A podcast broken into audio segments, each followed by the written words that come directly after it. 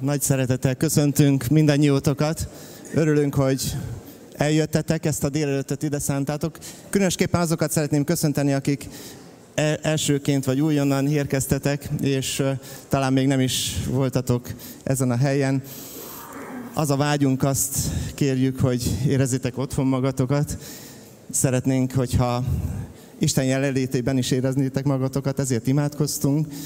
Ez egy különleges nap a gyülekezet életében, egy különleges nap a, talán a ti életetekben is. Tudjátok, volt egy időszak, amikor ö, nehéz helyzetbe került a föld népe, azt mondja a Biblia, még Noé ideje előtt, és ö, akkor egy nagy feszült várakozás volt. És egy picit én ezekben a nagy esőkben, katasztrófákban egy picit azt élem meg, hogy ma is van ilyen időszak, hogy, hogy olyan feszült várakozás, talán nem értünk sok dolgot, de Isten jelen van.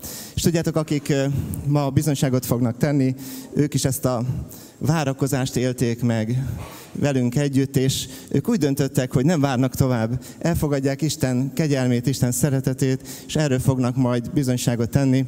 Kérem is őket, hogy jöjjenek be, foglaljanak itt közöttünk helyet. Ők azok, akik ma bemerítéssel is meg fogják pecsételni hitüket. Köszöntünk benneteket szeretettel, és érezzétek magatokat felszabadultan, hiszen ez örömünnep számotokra is, és a gyülekezet számára is. Péter apostol, amikor Noé helyzetéről, esetéről beszélt, akkor egy nagyon különös dolgot mondott. Azt mondta, hogy most, ezekben az időkben, úgy, ahogy akkor Noét egy bárkában menekítette meg Isten az özönvíz elől, ezekben az időkben titeket is megment a bemerítés által. Mert a bemerítés nem a test szennyének a lemosása, hanem könyörgés Istenhez jó lelkiismeretért. Azt kívánom nektek, hogy Isten lelke így töltsön be benneteket, hogy ez egy kiáltás is egyben Istenhez, az életetek további folytatására, hiszen ez valaminek a kezdete, amikor új életet kezdtek, és ezt szövetségkötéssel meg is pecsétlitek. Hogy ez így legyen, arra kérem a gyülekezetet, hogy álljatok föl, és imádsággal kezdjük meg ezt a mai délelőttöt.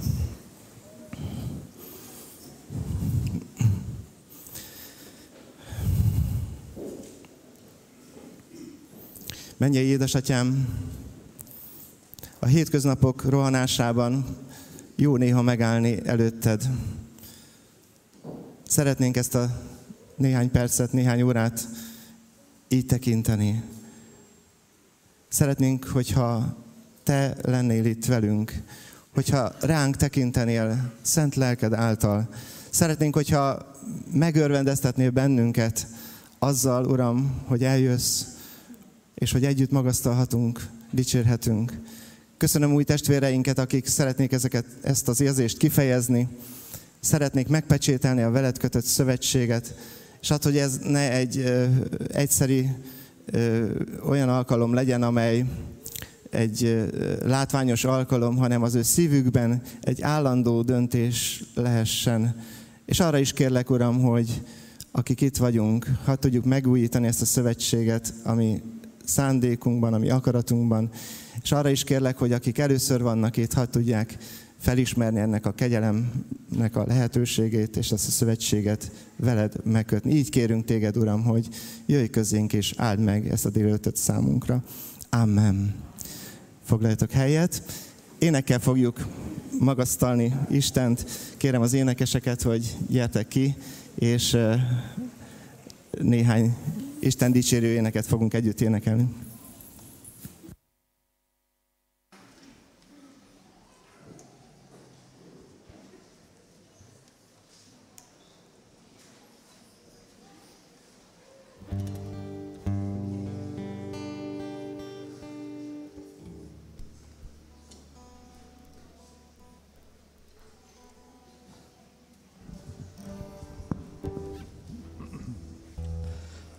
Köszöntünk benneteket. Igaz, hogy most álltunk, de kérlek, álltok föl újból. Istent magasztaljuk. Ez ilyen reggeli torna is a keresztények között, minden vasárnap reggel. Nem, csak vicceltem. Uh, Istent magasztaljuk, azért jöttünk ebbe a házba, hogy őt imádjuk.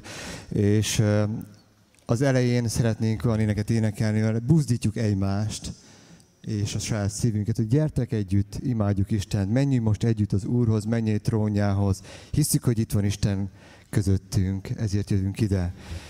Gyertek, énekeltek velünk együtt, örömünnep van ma.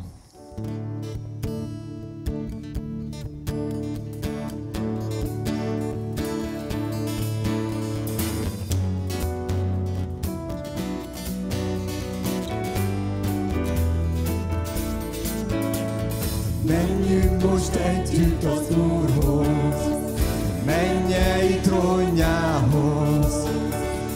Örömmel lépjünk elébe, kiáltsuk nagy az ő neve. A dicsére őt hangszerek hangja, néki szóljon minden dal. Dicsére Istent a menny és a föld, hála áldozat, szálljon hozzá föl, mert az Isten jó, mert az Isten jó. Igen, Isten jó, az ő kegyelme örökké tart. Mert az Isten jó, mert az Isten jó. Igen, Isten jó, az ő kegyelme örökké.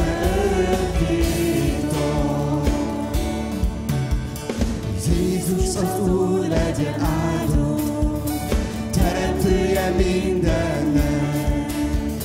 Táncoljon együtt előtte, emeltel kezet, hiszikből énekel. Mert az Isten jó, mert az Isten jó. Igen, Isten jó, az ő kegyelme örökké tart.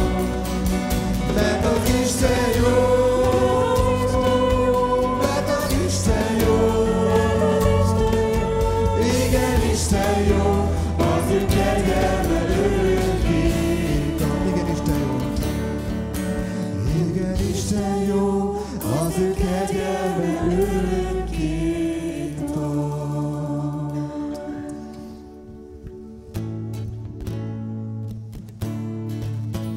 Nem volt reményes, nem volt barátom. Nem volt reményem, és nem volt barátom. Egyedül voltam itt a világon. Nem ismertem őt, de közel jött hozzám. Új reményt adott, és átformált engem. Ami volt elmúlt, új ember lettem. Drága szellemét küldte el hozzám. Nem volt reményem, nem volt reményem, és nem volt barátom. Egyedül voltam itt a világon. Nem ismertem őt, de közel jött hozzám. Új reményt adott, új reményt adott, és átformált engem. Ami volt elmúlt, új ember lettem, drága szellemét küldte el hozzám. Megtalálkozom, és elhívott engem, minden erőt a Te lettem. Megtalálkozom, és el volt minden félelmem. Megtalálkozom,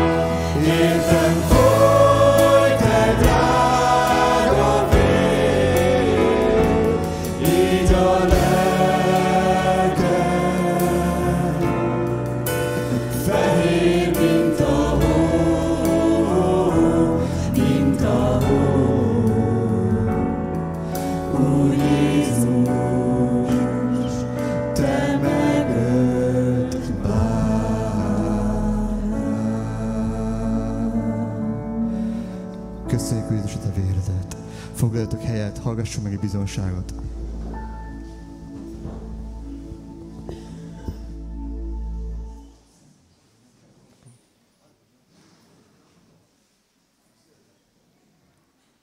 Igen, bekapcsoltam.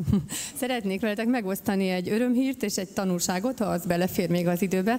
Nagyon örülök, hogy, hogy ilyen sokan vagyunk, és hogy sok a vendégünk is, és uh, így talán szélesebb körbe elterjedhet ez, a, ez, amit most megosztok veletek.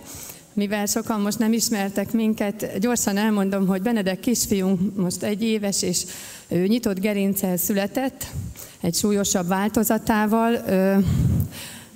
Sok maradvány tünete van, egy, amit most említenék, hogy a lábfeje nem mozog. Úgy tűnt, hogy így az egy év alatt sokféle terápiája, fejlesztése van, volt, és úgy tűnt, hogy nincsen beidegződve a lábfeje, és nem lehet elektromosan se, semmilyen irányból se olyan ingert bejuttatni, ami megmozdítaná akár az ujjait is, és nagyon sokan imádkozunk érte minden nap, mi is, és nagyon sokan az egész országban, de szerintem az országon kívül is, vagy a határon túl is. És azt kérjük az Úrtól, hogy, hogy hogy adjon neki boldog, teljes életet az ő terve szerint. És ez nem azt jelenti, hogy, hogy mindenáron egészségesnek, teljesen egészségesnek kellene lennie, de mi persze szeretnénk, ez a szívünk vágya. Ezt tudja az Úr, és mindig elé visszük, de, de mindig azt is hozzátesszük, hogy az ő akarata valósulhasson meg, mert az lesz a Benedeknek is, és a családunknak is a legjobb. És ezt mi hittel kérjük, és most elmondom nektek, hogy megmozdultak a lábujjai. És nincsen sok időm, meg szerintem képességem se arra, hogy ezt most minden áron bebizonyítsam, hogy csoda történt, de csoda történt, és hogyha valakit érdekelnek a részletek, szívesen megosztom veletek, hogy hogy, hogy is tapasztaltuk ezt meg, és, és talán akkor, akkor még jobban el lehet mélyedni ebben az örömben, hogy az Úr ma is csodát tesz közöttünk, és nem csak látványos csodákról van szó, ez most látványos, mert mozognak a lábujjai, de, de minden nap csodát tesz közöttünk, és az a tanulság, amiről beszéltem, az is igazából egy csoda. Most gyorsan átugrok a másik témára. Nemrég volt egy műtétje, egy komoly idegsebészeti beavatkozás, kilenc napja, de már egy három hónapja, vagy két és fél hónapja tudjuk, hogy ez lesz. Úgy hívtak fel minket egy em er vizsgálat után, hogy a leletet megkonzultálták, megkonzultálták az orvosok, és az asszisztens hívott fel, hogy úgy látják, hogy meg kell műteni a Benedeket, ekkor is ekkor lesz, ekkor érkezzünk, puf, kész. És hú, hát mondom, én beszélnék az orvossal, és nem azért, mert máshogy szeretném, hanem hogy értsem, hogy, hogy tudjam, hogy mi történik vele majd, mert egyrészt én mindent tudni szeretnék, meg hát azt gondolom, hogy ez egy normális igény, és akkor sikerült egy konzultációs időpontot kapnunk hozzá, műtét előtt egy héttel. Jó, akkor addig nem kell izgulnunk. És hát meghiúsult ez az időpont, elindultunk, Debrecenben műtötték, ott lett volna a konzultáció, és elindultunk, és félúton, vagy inkább háromnegyed úton derült ki, hogy az orvos nincs ott. Jaj, elfelejtettek szólni, ó, anyuka, nincsen. Itt maradnak éjszaka? Nem, mondom, nem maradunk ott éjszakára. Úgyhogy visszajöttünk. Még telefonos időpontot kaptunk, de nem vette fel az orvos, tehát sehogy se tudtuk elérni, és nem tudtuk vele megbeszélni, hogy ő mit lát, mit fog csinálni a Benedekkel. Ez egy agyműtét. Időközben eljutottam a neurológusunkhoz, aki elmondta, hogy sajnos nagyon súlyos a helyzet, megmutatta a képeket, én is láttam, és hát azt mondta, hogy elkerülhetetlen, hogy, hogy kivegyenek egy kis darabot az agyából, és nagyon izgultunk, hogy ez milyen veszteséggel fog járni, és milyen Benedeket fogunk visszakapni, és most mosolygok, meg jó kedvem van, mert jól, tehát kellemesen sült el a vége, de nagyon, nagyon meggyötört minket ez a, ez a helyzet, és így a várakozás utolsó egy-két hetében már nagyon, nagyon ö, ö, aggódtam érte. És sok minden forgott a fejembe, és anyukatársak kérdezték, hogy hogy viselem én ezt az időszakot. Mondtam, hogy jaj, nagyon jól, nem félek, az Úristen velünk van, eddig is mindenen átvezetett, ezen is át fog. Ezt én hittem. És tudtam, de lehet, hogy ezekben a, a napokban a tudás beszélt belőlem, hogy én tudom, hogy ez így van. És euh, volt egy, egy, egy, egy, egy előadás, párkapcsolati előadás, a női meg a férfi euh, agyról volt szó, hogy ki hogy gondolkodik, hogy viselkedik, hogy reagál, és én olyan jó női aggyal nagyon sok mindenen gondolkodtam mindeközben, nem csak arról, ami, amiről szó volt, hanem az egész euh, mindenről, főleg a Benedekről. És akkor sikerült eljutnom euh, olyan, olyan mélységig, amire szükség volt, hogy én ott felismertem, hogy de bizony én félek, és ez a félelem nem az az egészséges félelem, ami egy ilyen anyai aggodalom, hanem, hanem attól félek, hogy, hogy az Úr terve nekem kellemetlen lesz, nekem fájdalmas lesz, és nehéz lesz, és, és jaj, én azt hogy fogom elviselni. Meg hogy én nekem voltak elképzeléseim arról, hogy legalább egy ilyen Benedeket szeretnék visszakapni, és...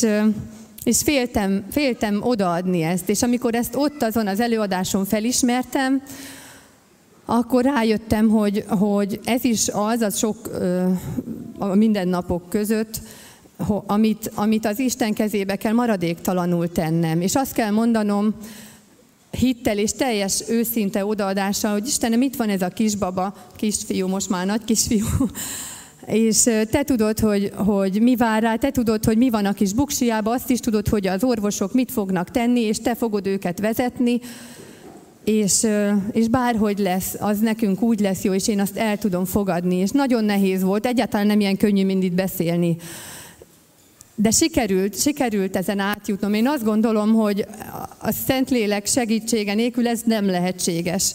Krisztus nélkül ez nem lehetséges. És, és amikor megtörtént ez az odaadás, azonnal megkönnyebbültem. Olyan békesség fogott el, amit nem lehet megmagyarázni. És úgy indultunk el Debrecenbe erre a műtétre, hogy megcsináljuk, és, és minden rendben lesz, és az Úr Jézus ott fog állni a Benedek mellett végig, amikor én nem, meg amikor én, akkor is. Az orvosokat is ők vezeti, ő vezeti, és, és ezt én elengedhetem, ezt én megengedhetem. És képzeljétek el, hogy kijött az orvos a műtét után, és azt mondta, hogy nem nyúlt az agyához, mert bár nagyon rossz helyen vannak a dolgok, meg nagyon nincsen hely, de nem vehet el onnan, mert abból baj lenne. Úgyhogy másképpen oldja meg, és másképp oldottam meg, hát várjuk a, az eredményét, ez egy másik téma, de a lényeg az, hogy ettől is megmentett minket az Úr, Hogy, hogy egy ilyen veszteség érjen, és, és ez is az ő csodája. És minden, ami velünk történik, az, az, az, az nagyon, nagyon jól érthető számomra is, meg én azt gondolom, hogy a környezetünk számára is, hogy, hogy az Isten milyen kegyelmes, és mennyire a kezébe tartja az életünket, hát ha odaadjuk. Még egy, egy rövid mondat, egy, egy doktornő, barátnő, most már mondhatom, akivel én erről beszélgettem még a kórházi ottlét alatt is, őneki is a kisfia pont ugyanilyen betegséggel született, és nagyjából ilyen állapotban is van, és egy hívő anyukáról beszélünk, akivel nagyon jó megosztani a gondolatainkat, a nehézségeinket is, meg az örömeinket, és ő egy orvos, és azt mondta, hogy hogy ne vicceljek, mert én neki is megpróbáltam magyarázni, hogy képzeld el, hogy mozog a lábúja, de hát ez nem függ össze a nem tudom mivel, és mondta, hogy ne vicceljek, hát minden csoda, ami jól alakul. Hiába az orvosok munkája, azt fölhasználva, az csoda. Ez nem, mind, nem természetes, hogy, hogy egy beavatkozásnak jó a vége, a legkisebbnek sem. És úgy örültem, hogy, hogy már az első orvossal sikerült megállapodnom, hogy... hogy hogy felfelé kell mutatnunk, hogy kinek az érdeme ez a, az élet. Köszönöm szépen! Köszönöm.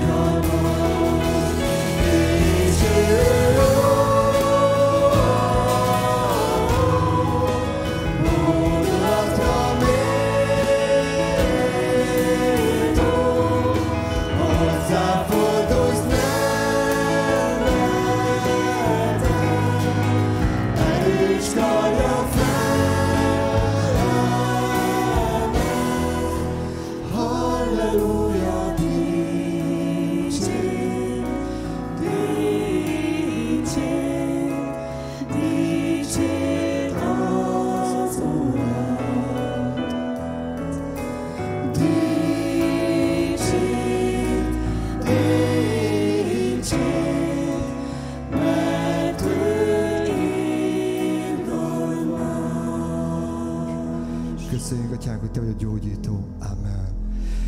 Gyerekek, kérek, menjetek le a csoportra, csoportfoglalkozás lesz nektek. Még egy éneket éneklünk, ez alatt le tudtok menni, és megkeresni a cso- csoportotokat, hol lesz a foglalkozás nektek. És az ének után pedig Isten tisztelettel folytatjuk. Vonj közel hozzád!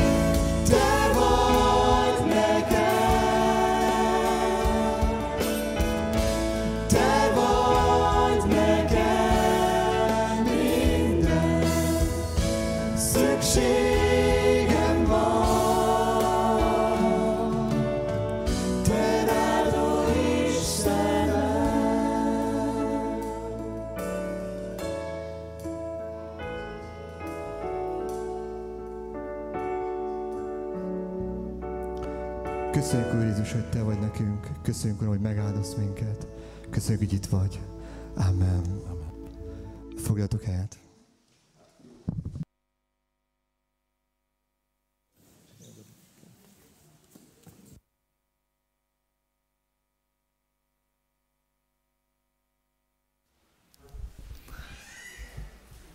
Szükségem van, Te rád, ó Istenem.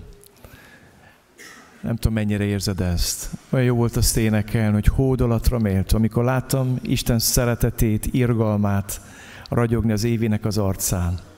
Tudjátok, hány meg hány ember egészséges, és zugolódik, és panaszkodik, és keserű. És hogy lehet az, hogy van egy családból, van három gyerek, és az egyik nyílt gerincű, és mégis tudnak mosolyogni, és tudnak hálásan nézni az Istenre. Azért, mert egyetlen egy valaki van, aki teljesít tudja tenni az életedet. Akkor is, ha beteg vagy, akkor is, ha fáradt vagy, akkor is, hogy a gyermeked beteg. Egyetlen egy valaki, Isten. Jézus Krisztus, a Szent Háromság Isten. Ő tudja teljesíteni az életedet. Annyira vágyom, hogy az ő szelleme kiáradjon köztünk, és megszólítson minket. Hadd mondjam azoknak, akik álltok, hogy vannak elől helyek, le lehet ülni, sok elsőkben lesznek utolsók, és sok utolsókban elsők, van bőven hely elől. Nagy szeretettel köszöntöm Mark Patton barátomat és testvéremet, az Esztergomi Baptista Gyülekezet lelkipásztorát. Mi hisszük azt, hogy a Biblia Isten szava, és hisszük azt, hogy szól hozzánk ma, meg tud minket szólítani. Ezt kértük az Úrtól. Kérem, hogy imádkozz, hogy azért imádkoztam, hogy nyíljon meg a szíved az ő szava előtt. Gyere, Márk, és hozd meg velünk Isten ígét, Isten szavát. Az Úr áldjon meg téged.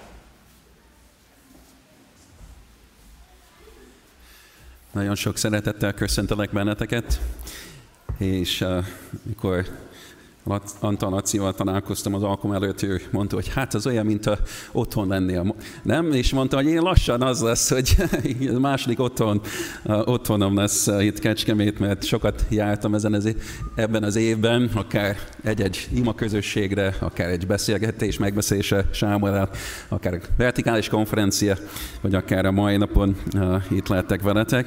És ez nagyon jó, és jó látni benneteket. Jó látni a bemerítkezőket, az Úr áldja meg benneteket, legyen egy, egy nagyon-nagyon emlékezetes nap, ez a mai nap számotokra. Egy olyan nap, amire mindig vissza tudtok tekinteni, és egy, egy örömteli nap legyen a mai nap, és örülök, hogy veletek együtt ünnepelhettek a, a mai napon. Mai, a mai a napnak az alapigéje az a Lukás tizenötben lesz, majd mindjárt fölállunk és olvassuk, de maradjatok még egy kicsit ülve, de közben ki is kereshetitek. A témánk az elveszetteknek a megtalálása. Mindjárt megtapasztaltuk azt, hogy valamit elhagytunk, valamit elvesztettünk, és meg kellett keresni, nem? És ezen a héten is volt egy ilyen. Nem tudom, miért volt annyira fontos ezt megtalálni, de az egyik lányoknak a fülbevarója, és nem a fülbevaró veszett el, hanem nem, nem tudom, mi az a hátulja, amit ugye az veszett el, és tehát ez, ez egy nagy baj volt, nem tudom, miért volt akkora baj, de igazából nagyon nagy probléma volt, hogy ezt, ezt nem találtuk meg, és tényleg ilyen egészen bibliai módon ezt fogjátok látni, kezdjük megkeresni ezt. Uh, tehát ez, ez elveszett uh, fülbevalónak a hátulját. Tehát én térdemen voltam, tehát tényleg tehát kerestem, próbáltam segíteni. Uh, a feleségem, ez, és ez komoly, tehát senki sem tudta, hogy erről fogok prédikálni. A feleségem elővette seprűt, és elkezdte seprűni, összesöpörni mindent a házban, és nem találtuk meg. Csak egy kicsit később bementünk a konyhában, és ott volt a padlón, úgyhogy de elő, előkerült. De igazából mindjárt benne voltunk egy ilyen helyzetben, amikor valamit elhagytunk, valamit elvesztettünk, és, és meg kellett keresni. És a mai igénk erről fog szólni. Talán egy kicsit értékesebb dolgokról fog szólni, mint mondjuk egy fülbevarónak a hátulja. De álljuk most fel, és akkor olvassuk az igét. Akik régóta vagytok gyülekezetben, talán ismert lesz ez az ige. Aki talán nem, nagyon-nagyon érdekes kis történet a Bibliából. Lukás tizenöt, figyeljük Istennek az igét. A vámszedők és a bűnösök mind igyekeztek Jézushoz, hogy hallgathassák. A farizeusok és az írástudók pedig zúgolódtak, és azt mondták, ez bűnösöket fogad magához, és velük együtt eszik. Erre ezt a példázatot mondta nekik, melyik ember az közületek, akinek ha száz juha van, és egyet azok közül elveszít, nem hagyja ott a kilencvenkilencet a pusztában, és nem megy az elveszett után, még nem megtalálja. és ha megtalálta, örömmel felveszi a vállára, és amikor hazaér, összehívja barátait és szomszédait, és így szól hozzájuk: örüljetek velem, mert megtaláltam az elveszett juhomat. Mondom nektek, hogy ugyanígy nagyobb öröm lesz a mennyben egy megtérő bűnösen, mint kilencvenkilenc igaz emberen, akinek nincs szüksége megtérésre. Vagy ha valamelyik asszonynak tíz drakmája van, és egy drakmát elveszít, nem gyújt egy gyertyát, nem seprélje ki a házát, és nem keresi a gondosan, amíg meg nem találja. És ha megtalálta, összehívja barátnőit és szomszédait, és így szól: örüljetek velem, mert megtaláltam a drákmát, amelyet elveszítettem. Mondom nektek, ilyen örvendezés van az Isten angyalainak szín előtt egy bűnös ember megtérésén. Menj, Atyán, köszönjük. Ígéret kérlek, hogy hadd legyen élő és ható a mi életünkben a mai napon. Amen. Foglaljatok helyet.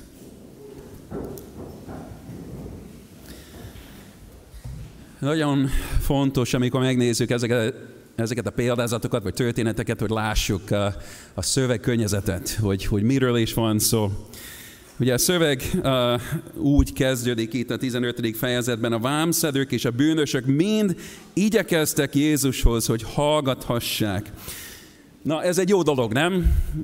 Hát, milyen jó lenne, hogyha ez igaz lenne a Kecskeméti Baptista Gyülekezetre, nem? Hogyha a bűnösök és a vámszedők, hát mi tudjuk azt, hogy abban az időben ezek voltak azok az emberek, akiket a legjobban megvetették, de a bűnösök, vámszedők úgy igyekeztek oda. Milyen jó lenne, hogy ez a hír lenne, akár Kecskeméti gyülekezetről, vagy az esztergomi gyülekezetről, hogy igen, a bűnösök oda igyekeznek. Hát igen, ez jó lenne.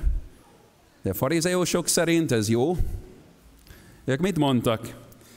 Hát azt mondták, a farizeusok és az írástudók, ők zúgolódtak, és ezt mondták: ez a bűnösöket fogad magához, és velük együtt eszik.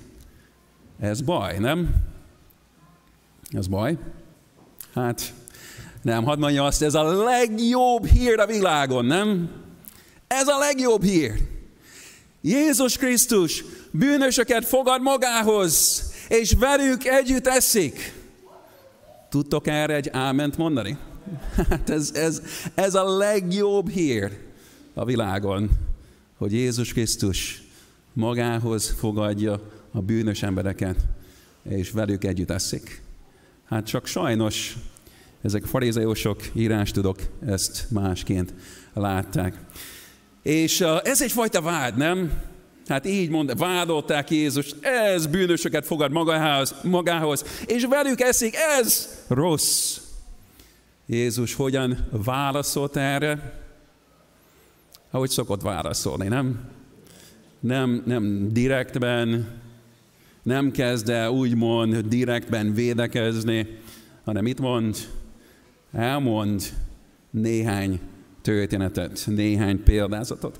És talán azt érdekes megjegyezni, hogy a Biblia azt mondja itt, hogy ezt a példázatot mondta nekik. Hány példázatot? Hát, mintha egy van. Pedig mi olvassuk és azt mondjuk, hát egy van az elveszett juhról, egy van az elveszett drakmájáról, és mi van a harmadik? Valaki tudja? Ezt nem olvastam most fel. A tékozó fiúnak a története. Egymás után úgy látszik nekünk, hogy három, de Jézus azt mondja, ezt a példázatot. Miért? Mert minden három példázatnak, vagy történetnek ugyanaz az üzenete van. Nem? Úgyhogy ha nézzük a történetet, három kis történettel válaszol: egy elveszett juh, egy elveszett pénzérem, és egy elveszett fiúról kezd beszélni. Most a bevezető történetben gyakorlatilag a hány szereplő van? Ott van Jézus, nem? Ő az egyik szereplő. Másik szereplő vagy csoport, azok kik? A vámszedők és bűnösök, és a harmadik csoport, hát az írástudók és a farizeusok. Azt figyelni fog, uh, fogjuk, hogy a három példázatban vagy történetben megjelenik mind a három csoport. vagy szerepre. Jó, az első történetben ugye egy elveszett jó, és ki az a történetben, aki jelképezi Jézust? A pásztor, nem? Ki jelképezi az el, el, a, tehát a, a bűnöst? Az elveszett, az egy elveszett jó. És ki jelképezi az írástudókat, farizeusokat, vagy kik? Hát a kilencvenkilenc, nem? Következő történet.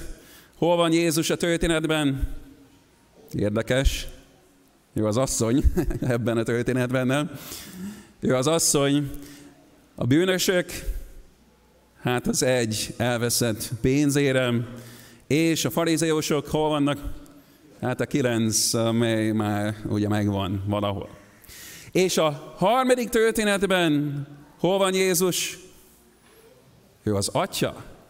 Ez érdekes, nem? Itt látjuk, hogy Jézus is az atya. Egy, gyakorlatilag. Hol van, hogy bűnös ebben a történetben? Hát az a tékozló fiú. És a farizeusok hol vannak? Hát a bátyja, az idősebb testvér. Itt jön elő nagyon erőteljesen, ugye a tékozló fiúnak a történetében a, ez. Úgyhogy fontos látni, hogy igazából mindegyik, mind a három történet egy dologról beszél, hogy Jézus önmagához vagy magához fogadja bűnös embereket, és velük együtt eszik. A tékozló fiúnak a történetében ez szó szerint megtörténik, nem? Mert hogy ér véget ez a történet? Az atya, aki Jézus, hol van? Egy asztalnál. Ki van ott vele? A tékozló fiú. Ugye, ott van Jézus, ott eszik a bűnössel, és hol vannak a farizeusok? Hát az a, az a bátyja.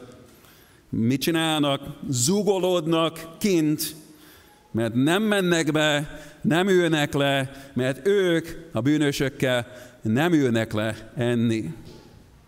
Úgyhogy Jézus Krisztus gyakorlatilag ezzel a három történettel egy üzenetet mond, egyetlen egy üzenetet. Gyakorlatilag ő elmondja azt, hogy igen, én ezt felvállalom. Lehet, hogy ezzel vádoltok engem, hogy bűnösöket fogadok magamhoz, és velük együtt eszek, de én ezt vállalom. És elmondja gyakorlatilag, hogy miért. És ebben a három történetben igazából néhány fontos tanulságot fogunk látni. Ezeket sorba fogjuk nézni. Először tanulunk valamit a bűnről. Jó, tanulunk itt valamit a bűnről, vagy a bűnösről. Hogyan mutatja be Jézus a bűnöst ezekben a történetekben? Gyakorlatilag ő azt mondja, hogy elveszett állapotban vannak, nem? Elveszett állapotban vannak. Itt van a, a, a jó, mi történt vele? Hát eltévedt, ugye már nincs ott a nyájban, eltévedt, elveszett, meg kell keresni, hol van a bűnös a másik terül, a történetben, ugyanúgy elveszett valahol a házban, kiesett a zsebéből, vagy nem tudom, pénztárcájából, keresni kell, és hol van a bűnös a harmadik történetben? Ő is elveszett, messzi földre ment el, nincs már ott az atyai házban. És hol van a bűnös ma? El van veszve, vagy elveszett, eltévedt. Ugye nincs ott a helyén. Sokan, akik elmondják a megtérésüknek a történetét, valahogy így kezdik a történetet. Valahogy úgy éreztem, hogy nem találom meg a helyemet az életben. Nem, nincs, nincs békesség, nyugtalan voltam, nem találtam meg a helyemet. Elveszett állapotban vannak. Érdekes ez, mert nekünk sokszor nehéz ezt elismerni. Jó, ti, akik férfiak vagytok, ezt talán jobban értjük azt, hogy nem szeretjük azt elismerni, hogy eltévedtünk, nem? Van ilyen férfit, hogy nem szereted azt elismerni? Vagy feleségek, inkább azt mondja, a férjed ilyen. Tehát lehet, hogy a férjek nem vallják be, de... Fele... Tehát Ki az, aki emlékszik arra, amikor nem volt gé pé es az autóban? Ki emlékszik arra? Jó, mi igen, idősek vagyunk. Tehát uh, emlékszem, jöttünk először Magyarországra, úgy indultunk el, ugye missziós helyekre, nem volt gé pé es, nem volt me- mobiltelefon, tehát azt jelenti, hogy átévedtél, akkor ugye kellett egy telefonfülkét találni, ha esetleg találod, és, uh, tehát, uh, és akkor emlékeztek, hogy térképeket elővettünk, megterveztük az útvonalat, és akkor figyeljük az, a táblákat, meg stb. És ugye a feleségem mindig az volt, ami, úgy volt, amikor egy kicsit bizonytalan volt a helyzet, hogy hát azért álljunk most meg, kérdezzük meg. És én hogy, mit mondtam? Nem kell, nem kell, én tudom, hogy hova kell. Tudom, hogy itt jó helyen vagyunk. Mentünk tovább, feleségem, na csak azért meg kellene állni egy kicsit. Nem, biztos, hogy jó ez az út. Nem, és akkor mit, a végén mégis kiderült, hogy meg kellett volna állnunk és megkérdezni. Tehát ilyenek vagyunk mi, nem? És azt mondja, ilyen a mai ember is. Nincs semmi baj, nem? Jó úton vagyunk, valahogy meg lesz, valahogy oda találunk a végén. Hadd mondjam azt nektek, ugye bűnös embernek sokszor ez a legnehezebb. Felismerni és elismerni, hogy eltévedt. Nem? Pedig a Biblia azt mondja, hogy ez igaz minden emberre. Mindnyájan, mint juhok. Mi a következő szó? Eltévedtünk. Mindnyájan. Ki az ő útjára tértünk, a saját útjára tértünk. De az Úr mindnyájunk vétkét őre elvetette. Na ez a jó hír. De mindjárt, mint juhok eltévedtünk. Mindenki. Kedves vendég, kedves fiatal, kedves olyan valaki talán, aki, aki évek óta jársz ide, de nem tértél meg meg. Az első dolog, amit tanulni kell ebből a történetből az, ha nem tértél meg, elveszett állapotban vagy. Eltévedtél. Meg kell térned. Tanulság a bűnről. Hát igen, az ember elveszett állapotban van. Hogy került ebbe az elveszett állapotba? Ez a jó. Szándékos volt? Nem tudjuk igazából. Miért esetleg téved el egy jó? Miért indul el egy másik irányba? Talán követi a vágyait, nem? Csak jó, jobb lesz a legerő ott arra felé. É, itt éhezek, nem figyelek a pásztorra. Én, én azt gondolom, hogy sokan vannak így. Bizonyos értelemben Isten iránt nincs egy kimondott lázadás. Csak egyszerűen nem figyelik a pásztort. Vannak úgymond természetes vágyak. Úgy gondoljuk, hogy talán erre kell elindulni, itt lesz a boldogság, vagy amott lesz a boldogság, ott fogom jobban érezni magamat. Sokan így tévedünk el, nem? Tékozló fiúnak a történetében talán jobban látjuk azt a fajta lázadást, hogy igen, én nem maradok otthon, nem, nem tudom elfogadni az atyámnak a, a, tehát a, az uralmát, az életem felett. Van, aki így távolodik el lázadásból, kemény a szíve, de van, aki olyan, mint ez az elveszett jó, hát csak talán tudatlanság, csak esetleg csak el, eltéveg, mert nem figyel oda.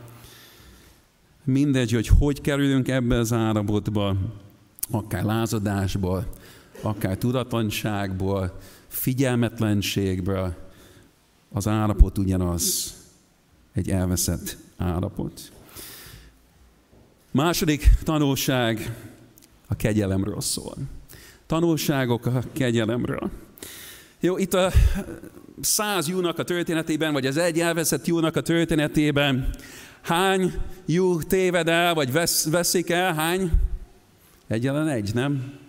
Tehát uh, most uh, egyik lányom most ilyen előrehozott érettségét tett, németből, úgyhogy neki van még egy év, de előrehozott tehát érettségi. Tehát mit gondoltok, hogy az átlagos érettségiző, ha egy pontot veszít, hogy érzi magát egy érettségi vizsga után? Jól? Van, aki azt mondja, nem. Tehát a legtöbben én azt gondolom, hogy azt mondja, ez nem olyan rossz, nem? Százból egy százalék, kilencvenkilenc százalék az nem olyan nagy baj, nem? De így gondolkodik Jézus. Hát százból egyet veszítettem el, nem nagy dolog, nem? kilencvenkilenc százalék megvan. Hát igazából nem így gondolkodik Jézus. Az első két történetben mindenképpen, hogy egyik fontos tanulság az, hogy minden ember fontos. Az Úrnak, nem? Minden ember fontos. Jézus úgy a képben a pásztor körülnéz, ott számolja a juhokat, sőt, máshol azt mondja Jézus, hogy egy név szerint ismeri őket. Tehát számolja, keresi, körülnéz, és azt mondja, nincs meg. Valaki hiányzik. Nem? Észreveszi, tudja, és elindul. Miért? Mert minden ember fontos. És lehet, hogy a mai napon te úgy gondolkodsz magadról, hogy hát te vagy a legkisebb, te vagy a leg... Uh, tehát nincs akkora értéked, és, és nem olyan fontos vagy, és hadd mondjam azt, hogy te fontos vagy. Istennek fontos vagy, Jézus Krisztusnak.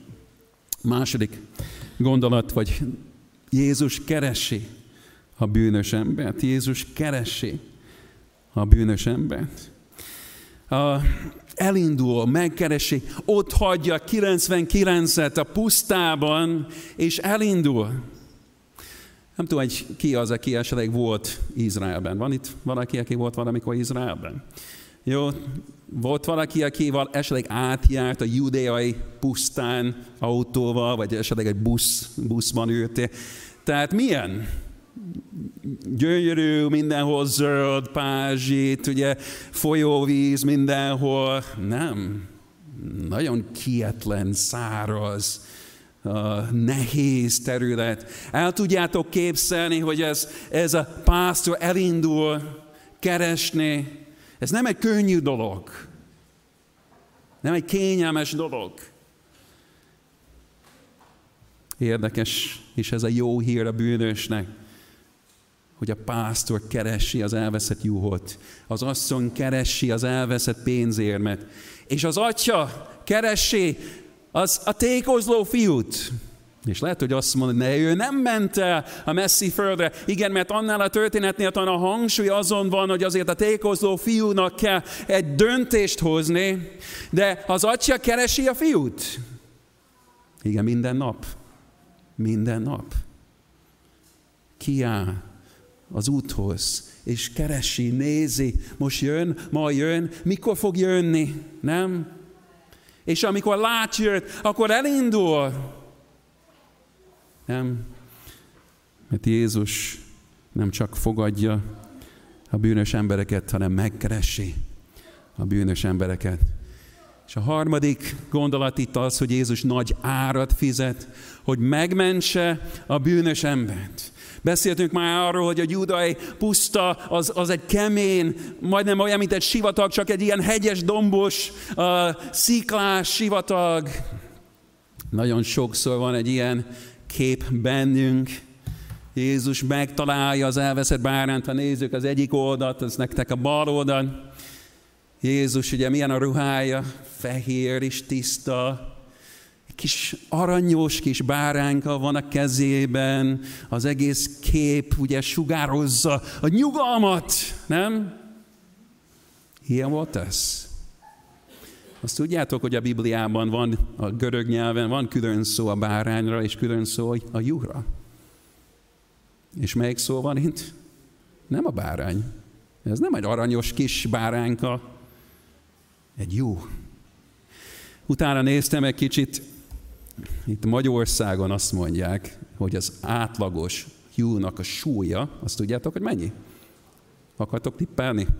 Mennyi egy átlagos juhnak a, a súlya? Igen, ötven-hatvan kiló, jó, negyven és hatvan között, de attól függ, hogy milyen fajta, meg stb. Na, én nem tudom, hogy én juhot nem vettem még fel a váramra, megmondom őszintén, gyermeket igen, és aki talán negyven kiló is volt, de tehát én egy kicsit arra gondoltam, amikor építkeztünk az imaháznál, és ugye azokban a jó, szép napokban, amikor nem volt akkor huszonöt kilós cementzsák, én nem emlékszem rá, ötven kiló volt, nem? Tehát, és emlékszem, hogy akkor azt fölvenni a váladra, és akkor csak a teherautótól elvinni akkor az építkezésnek a helyére. Páran megtettük ezt, nem? Nehéz volt?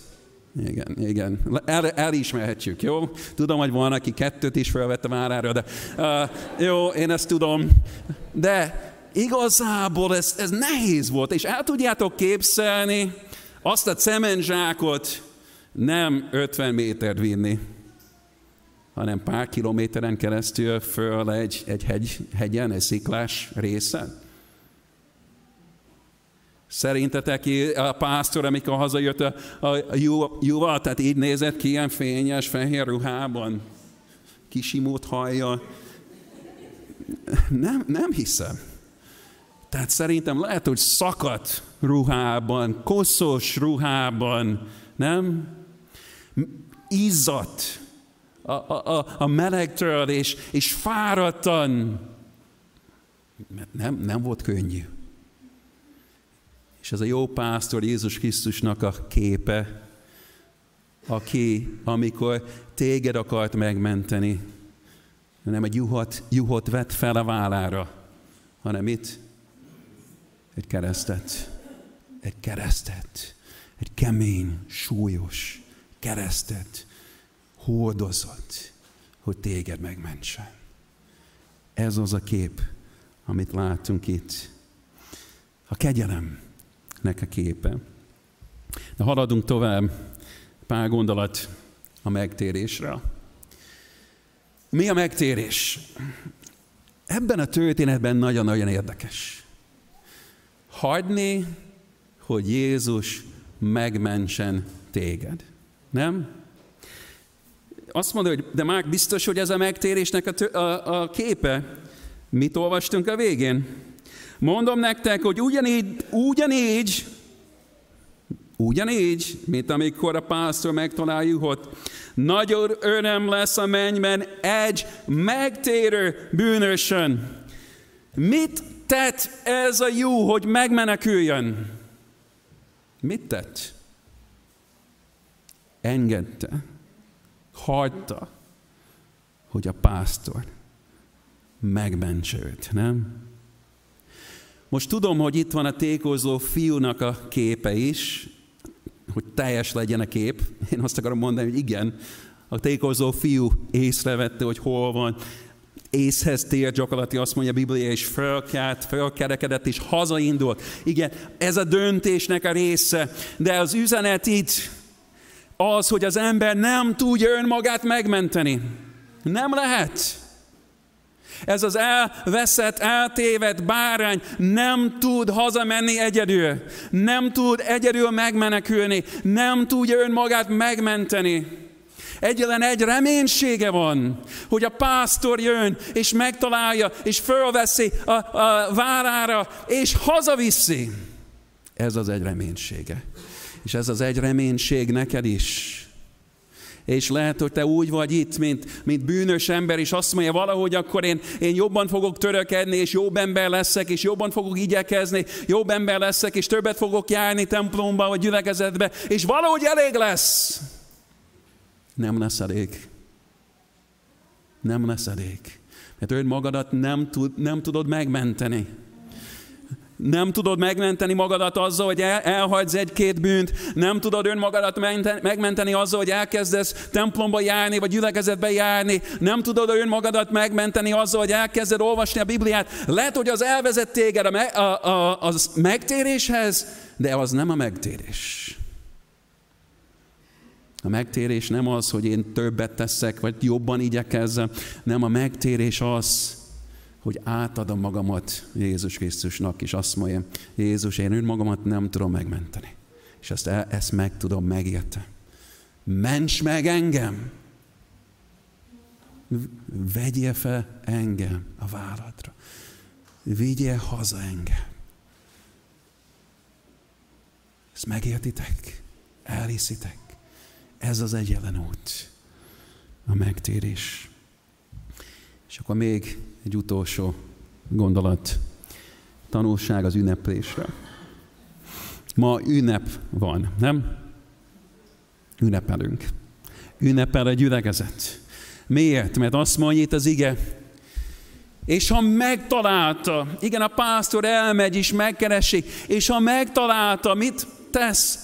Örömmel felveszi a vállára. Nem? Farizeusok, mi jellemző rájuk? Zúgalódva szólnak, tesznek. A pásztor ugye megy, nem tudom, kilométereken át, keresgéli, föl, elmegy, és megtalálja. És nem szídja a bűnöst, hogy te mit keresel itt olyan messzi. Nem? Nem, nem szídja, hanem vállára veszi. Hogyan? Örömmel. Örömmel veszi a vállára. És amikor hazaér, hogyan? Fáradtan, izzadtan, szakadt ruhában. Mit mond és mit tesz? Összehívja a barátait és a szomszédait, és így szól hozzájuk, örüljetek velem! Kinek szól ez az üzenet? Igazából a bűnösöknek is. Hogyan hallották ezt? Hát, Jézus Krisztus szeret bennünket, vár bennünket, nem? És hogyan fogadták a farizeusok? Hát ez a kérdés, nem? Mert nekik is szól. Örüljetek velem.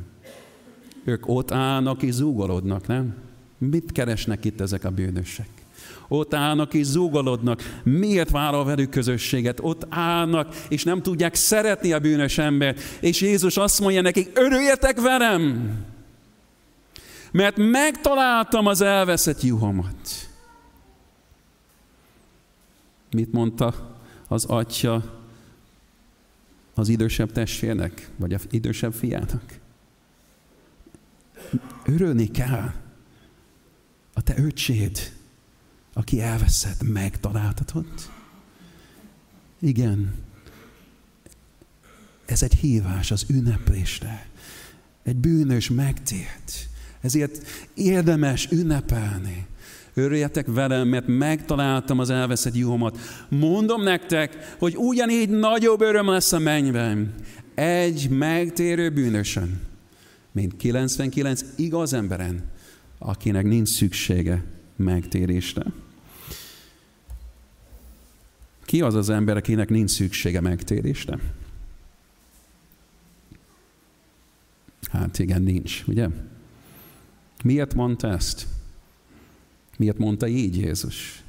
Mert mit, mit gondoltak a farizeusok? Mi igaz emberek vagyunk. Nekünk nincs szükségünk megtérésre. Szó szerint hallottam ezt egy kicsit idősebb hölgytől Esztergomban. Éppen, hogy elindult egy gyülekezet, úgy indult el az, az az igazság, hogy igen, csak néhány ember volt, akik jártak, lehet, hogy az első alkalmakon hol tízen, hol nyolcan, hol tizenketten. És megmondom őszintén, hogy két férfi volt, akik hát nem maradtak túl sokáig, de valahogy eljöttek az első pár hónapban, minden istentiszteletre ott voltak, és tehát mi egy iskolában találkoztunk, egy tanteremben, iskola mellett volt egy kocsma. És komolyan mondom, ezek a férfiak egyenesen az istentiszteletről a kocsmába mentek. És emlékszem, hogy egyik férfi azt mondta, hogy hát én mi, ott a kocsmában mindenkinek elmondom, hogy a baptistákhoz járok. És mondta, jaj, de örülök neki. És tényleg volt egy pár ilyen ember. És akkor volt egy hölgy. Kicsit régebben azt gondolom, hogy idősebb, de most tudom, hogy csak ötven-valány éves volt, hogy nem volt olyan idős, de uh, igazából ő, ő, ő is járt vallásos háttérből, és egyszer elmentem hozzá, és leültem a napolijában, és akkor kezdtem beszélni az evangéliumról, kezdtem beszélni a megtérésről, és tudjátok, hogy mit mondott? Azt mondta nekem szó szerint, Márk, én azt elhiszem, hogy Gyulának és Marcinak szüksége van megtérésre, ez volt a két férfi, de én nem vagyok rossz ember. Én nem vagyok rossz ember. Nekem erre nincs szükségem. Nem maradt a gyülekezetben sokáig, és attól tartok, hogy ő maradt, megmaradt ebben az állapotban. Ne gondolkodjatok így. Mindenkinek van szüksége megtérésre. Mit tanultunk itt? Mi a lényeg? Jézus magához fogadja a bűnöseket, és velük együtt eszik. Ez jó hír? Ez jó hír. Amen. Amen.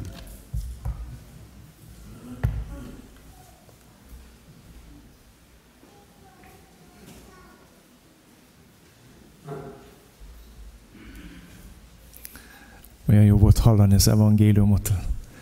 Isten szereti a bűnösöket. Hogy Isten keresi a bűnösöket. Hogy Jézus megfizeti az árát az elveszettségednek. Hogy téged is magára vett, de ami a legfontosabb, az elveszettséged minden nyomorúságát, bűnét, mocskát, szennyét magára vette. És egy dolgot tehetsz ma, hogy engeded, hogy megtalálja. Hogy elismered, hogy elveszett vagyok. Később fogok majd hívogatni a bemerítés után, most szeretnék imádkozni értetek. Köszönöm, Úr Jézus Krisztus, hogy itt vagy, hogy szólsz és hívsz. Köszönöm, hogy nekem is szóltál ma ezen a helyen. Köszönöm, hogy eljöttél, hogy megkeresd és megtartsd az elveszetteket. Köszönöm testvéreimet, akik ma erről fognak bizonyságot tenni. Kérlek, szentleg Isten, töltsd be őket, vezesd őket, bátorítsd őket. És kérlek, Uram, mindazokért, akik hallották ma te evangéliumodat, hogy jusson el a szívükig, és tudjanak majd válaszolni a te hívásodra. Engedjék azt, hogy megtaláld. Engedjék azt, hogy váladra vedd őket. Engedjék azt, hogy megváltsd, hogy megmensd őket. Amen. Öten fognak most arról beszélni, hogy milyen volt Jézus nélkül. Hadd mondjam nektek, mi hosszú bizonyságokat hallgattunk meg múlt vasárnap délután. Az csak erre volt idő. Erre szántuk az időt. Most röviden, sűrítve fogják elmondani. Márk egyszerűítette, három dologról kell szólni. Milyen volt elveszettnek lenni? Hogyan talált meg Jézus? És milyen most az életed? Egyszerű, nem? Azt kértem, hogyha lehet hat-hét percben próbáljátok elmondani, remélem, hogy sikerül. Kérlek bátran, gyertek és mondjátok el. Majd utána néhány szót szólok nektek magáról a bemerítésről, és majd bemerítkeznek a testvéreink. Elsőként Juditot kérem, hogy gyere és oszd meg velünk, hogy hogy talált meg Jézus.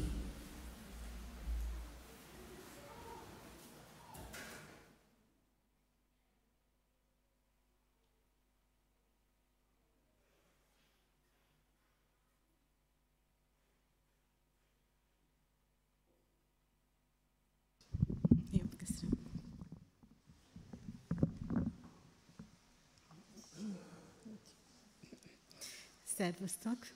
Szeretettel köszöntelek benneteket, és hát tényleg csak nagyon röviden fogom elmondani a bizonyságtételemet, és egy lehet egy kicsit darabos is lesz, de a lényeget azért fogjátok érteni. Én negyvennégy éves koromig Jehova Tanúi gyülekezetéhez tartoztam, mert beleszülettem abba a gyülekezetbe, és tizenegy éves koromban aztán meg is keresztelgettem. Úgy találtam helyesnek, szüleim is ajánlották. És hát még harminc évtizeden, három évtizeden keresztül gyakoroltam is ezt a, ezt a vallást, de egy idő után olyan teher lett számomra, hogy szinte lelki terrornak éltem meg azt, ami ott történik, és akkor kétezerben elhagytuk a családommal együtt. Úgy döntöttünk, hogy ebből elég volt, és hogy mi megyünk ö, tovább. Aztán Amikor ez történt, akkor én azt mondtam, hogy soha többet az életbe nem fogok egyetlen vallásszervezethez se tartozni, hogyha ez ilyen terhekkel jár, és az Istentől kapott szabad akaratomnak nyoma sincsen. És de azt is hozzátettem, a gyerekeim is sokszor emlegették, és hogy esetleg a baptista gyülekezethez.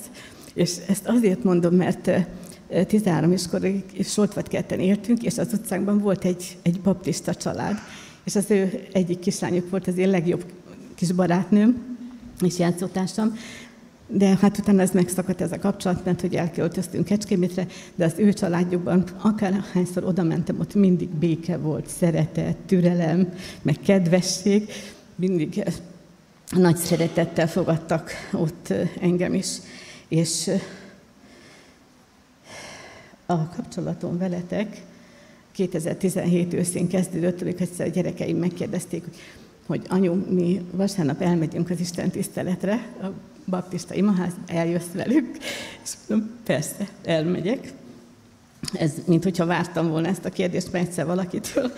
És amikor a tanúk gyülekezetét elhagytuk, még erre visszatérek, akkor én olyan szabadnak éreztem magam, és úgy gondoltam, hogy nekem most már tényleg nem parancsol senki, végre egyszer már azt csinálhatok, amit akarok, de az Isten félelem azért az mindig megmarad bennem, tehát az nem, nem veszett ki, és valóban óriási tehertől szabadultam meg, de egy dolog még mindig nyomasztott, még nyolc éven keresztül, a házasságunk. Sajnos hetvenkilencben házasodtunk össze az Úrban, tehát egy hívő fiatalember lett a, a férjem, de hát ez a közös hit, ez úgy tűnt, hogy nem volt elég, hogy kitartson annyira. Tehát ha ismernétek a történetet, akkor ezt értenétek, most lehet, hogy egy kicsit visszásan hangzik. De aztán végül kétezer-nyolcban közös megegyezéssel, békességbe szépen elváltunk egymást, és akkor mindenkinek alakult az élete úgy, ahogy. Aztán most elmondok valamit, amit soha nem mondtam el senkinek, és tudom, nektek bizalmasan elmondhatom, de azért, mert ez a lényege, igazából így találtam rátok, így tapasztaltam meg a Szentlélek működő erejét, és így kerültem közelebb Krisztushoz. Nem sokára kialakult egy kapcsolatom a válásunk után. Nem, nem kerestem én ezt a kapcsolatot, úgy tényleg csak úgy kialakult magától. Egymás mellett laktunk, és csak egy drótkerítés választott el a kertjeinket, minden panaszkodtunk, vigasztalgattuk egymást, és ez lett a vége. De a lelkiismeretem az első pillanattól kezdve vádolt engem, működésbe lépett, és én tudtam, hogy ez így, ez helytelen, hogy nekem ezt nem szabadna, tehát ezen nem lesz áldás, ezen a kapcsolaton, és nem is lett. Mert én rövidesen szabadulni akartam ebből a kapcsolatból, csak nem volt hozzá erő, mert a sátán azt tudjátok, mindjárt ott van, és akkor, hogy nem, nem lesz az jó, mert egyedül maradsz megint, a gyerekeid azok már élik a maguk életét, mi lesz akkor veled? Aztán végül már határozottan szabadulni akartam, úgyhogy imádkoztam is ezért, tehát annyira teher lett számomra, és megpróbálom röviden elmondani nektek, hogy ez, hogy ez hogy történt, és mi segített nekem. Amikor legelőször idejöttem az imaházba, egy kislányka nyújtotta a kosárban ezeket a kis kártyákat nekem. És hát fogalmam nem volt, hogy ez micsoda. Azt hittem, hogy talán, hogy ez valami kis tombola jegy, vagy a végén, végén majd felolvassuk, hogy ki mit húzott. És akkor egy ilyen kis piros kártyácskát, szép fehér gyöngybetűkkel ráírva, és képzeljétek el, hogy, hogy mi volt rajta. A példabeszédek huszonnyolc tizenhárom, hogy aki elfedezi vétkét, nem lesz jó dolga, aki viszont megvallja és elhagyja, irgalmat nyer. Hát, azt nem, nem tudom elmondani nektek, hogy mit éreztem, csak azt, hogy nem bírok onnan lépni még egyet. És, és hát olyan megsemmisítő, tehát úgy éreztem, hogy Úristen, ezek tudják, hogy milyen bűnöm van, hogy, hogy hova jöttem én. Nem, nem sértő szándéka mondom azt, hogy ezek, de egyszerűen ez így főszakadt bennem. Hát nem tudom, hogy ültem le ide a padsorba, és ott meg elkezdtem gondolkodni tovább, hogy ó, hát milyen buta vagyok. Hát persze, hát ezért imádkoztam, nem? Ez az egy ige kell, hogy megértsem, hogy ennek véget kell vetni, és legyen erőm véget vetni. Nincs más dolgom, csak ezt szépen meg, megmutatom. A véleményt, az álláspontomat ismerte már ez az úriember, és hogy ez lesz a segítség, és hogy hogy abban is biztos voltam, és szerintem ti is érzitek, hogy, hogy nem tudta senki, hogy én akkor idejövök, hogy mikor érek ide, hogy ilyen problémám van, és pont ez, ez van legfelül, ez a kis piros kártya, és én nem válogattam, mondom, az nem illik, és egyszerűen kihúztam a legfelsőt, és ez volt. Tehát egyszerűen akkor úgy éreztem, hogy megsemmisültem, a következő másodpercekben meg azt, hogy ó, hát megvan a megoldás, semmi baj, hát jó helyre jöttem, ez itt egy imaház, istenháza, istentiszteletre jönnek, biztos itt van az Úr, és a Szent Szellem is itt van közöttük, és hogy ez, ez ad nekem most erőt, ez segít, ez a megoldás a problémámra. Aztán azt nem tudom, miről szólt az elő, az igehirdetés, de az biztos, hogy a bevezetőben Sámuel a virág gonoszságáról beszélt, a házasságtörőkről, meg a paráznákról. És rám nézett, és mondom, Istenem, hát ő is tudja. Biztos, hogy ő is tudja. De hát csak azért, mert nem látott még szerintem itt akkor először. Azért, hogy rám nézett. Na mindegy, lényeg az. És utána még egy dolog, nézzétek, hogy szerintem az Úr már akkor is tudta, hogy erre nekem szükségem lesz, mert piros kártyára, fehér gyöngybetűkkel. És biztos ismerjétek azt az írásszöveget, hogy még ha bűneitek skarlát színek lennének, akkor hófehérek lesznek, mint a tiszta gyapjú. Hát ez, ez nekem akkor elég volt, abban a szent pillanatban eldöntöttem, hogy nekem itt a helyem, ez az a hely, amit kerestem, erre van szükségem, és innen engem ki nem tuszkol senki. És hát utána azért volt egy hat hónapos időszak, amikor teljesen mást tanultam, más szemléletmóddal, és akkor kutatgattam. De azt elmondhatom, egyszer csak letettem a háromféle bibliafordítást, meg mindent, és akkor azt mondtam, hogy János apostol, amikor írta a Jelenések könyvét, azt mondta, hogy írom, uram, írom, de nem értem. És akkor én most miért, mit akarok én még érteni? Elég az, hogy megvan a hitem, és kész. És az elmúlt két évben tényleg nagyon sokat tanultam tőletek. Voltak olyan írásszövegek, ami valódi fölfedezés volt számomra, és a János evangéliumát még továbbra is olvasgatnom kell. És, és hát nem lapoztam eleget, de azt tudom, és hiszem is, hogy az Úr Jézus értem is meghalt, értem is megfizette a váltságdíjat, és hogy a feltámadása pedig garantálja az örök életemet, és hogy örök életem van már most, és nem majd csak lesz. Nagyon örültem neki, hogy a gyerekeimet használta fel az Úr, hogy ide elvezessen engem, és, és én eldöntöttem, hogy szeretném az Urat közöttetek szolgálni, és köszönöm azt is, hogy ti megbefogadtatok engem. Ennyi volt. Köszönöm szépen.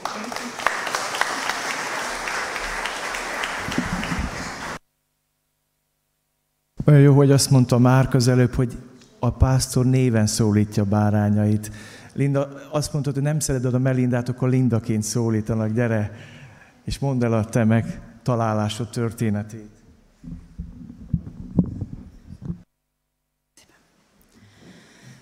Szerbusztok, én is szeretettel köszöntöm a gyülekezetet. Én már egyszer álltam itt, és elmondtam a, az én akkori bizonyságomat, a megtérésemnek, a történetének csak egy részét, és azt most elmondanám még egyszer. Hát a változatosság kedvéért én is egy jó erős Jehova tanúja háttérből jövök, és szüleim és szüleimnek testvérei is, tehát a család nagy része Jehova tanúja volt. Én is az lettem, mert úgy gondoltam, hogy nehogy én már kilógjak a sorból.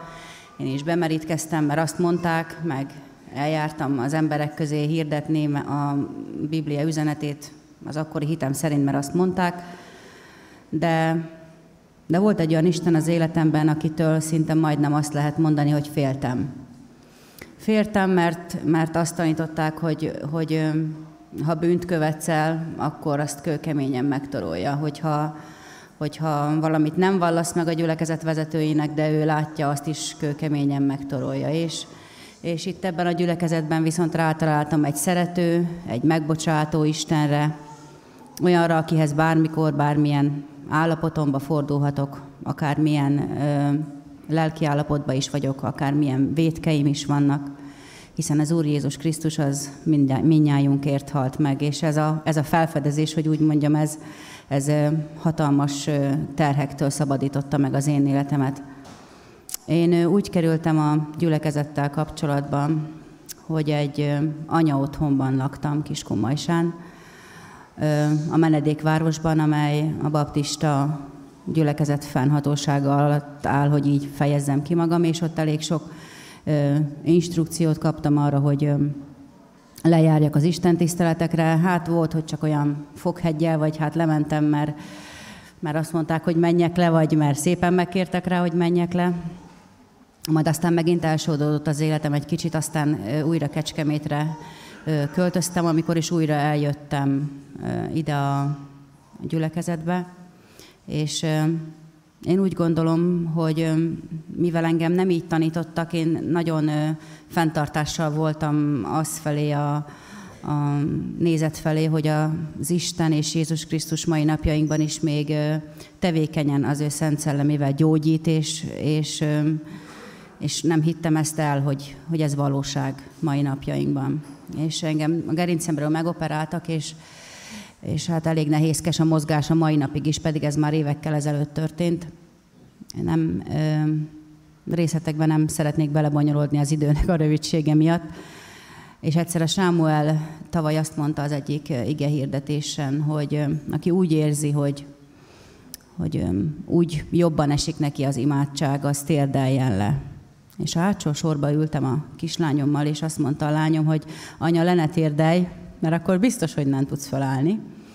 És hát én azon gondolkoztam, hogy hát engem erre indít az Isten, akkor biztos majd csak megsegít, és felálltam mindenféle fájdalom nélkül. Ez volt az első nagy csodának mondható dolog az életemben. Majd megtapasztaltam azt, hogy amikor én ide jártam a gyülekezetbe, akárhányszor eljöttem, akkor az én fizikai fájdalmaim azok mindig csillapodtak. Tehát álljunk föl, üljünk le, álljunk fel, üljünk le, ez egy fájó deréknak, ha valakinek csak fáj a dereka, és nem operálták meg, akkor sem egyszerű dolog, de, de megtapasztaltam azt, hogy, hogy igenis az Isten tevékeny ereje az, ami élő és ható, és mindnyájunk életére, hogy úgy mondjam, hatással van.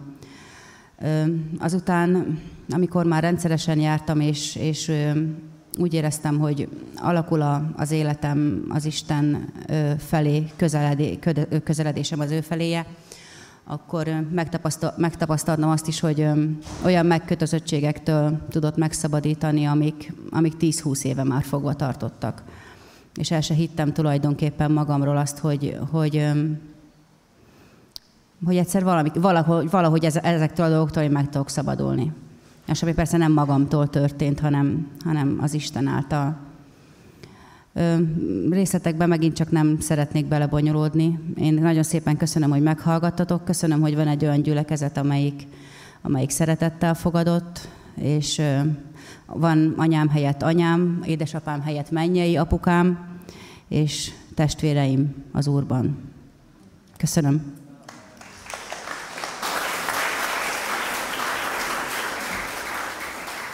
Gyere, Piroska, gyere!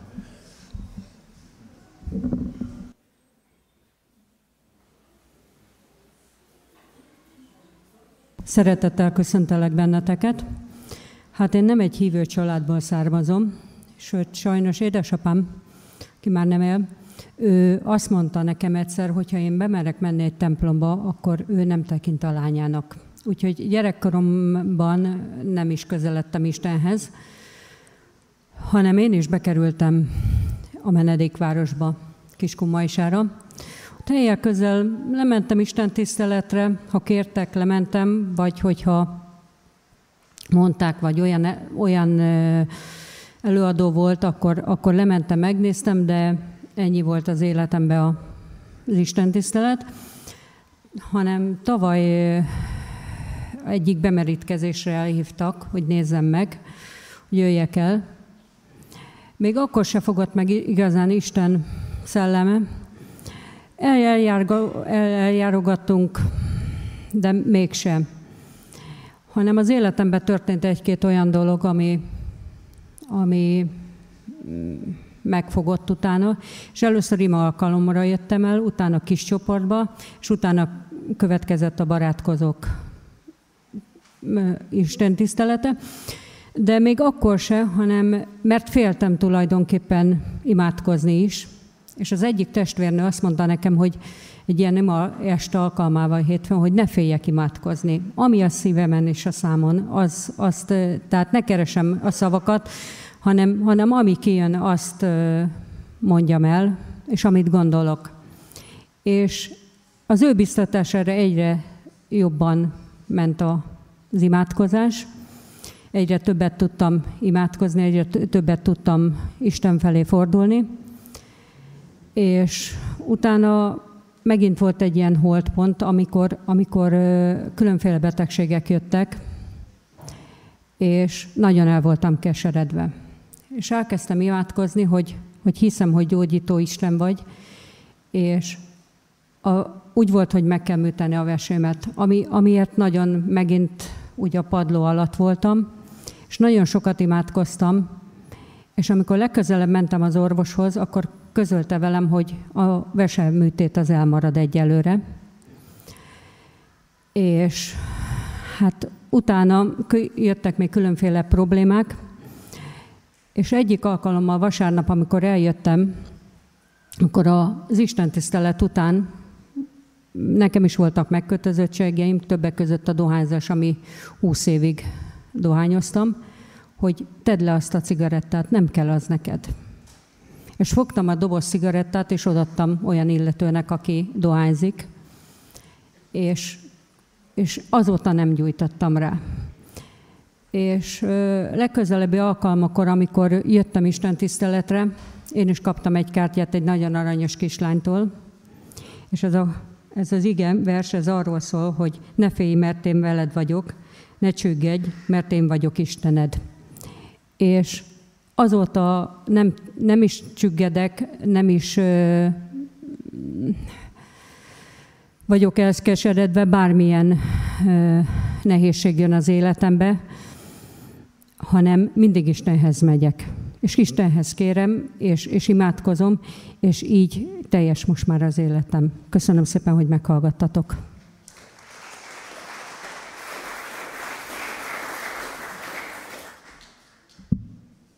Hadd köszöntsem Szilvit szeretettel, őt még nem láttátok, de hallottátok a tanúságtétét, felolvastam ma egy hete, most elmondja nekünk élőben, gyere Szilvi!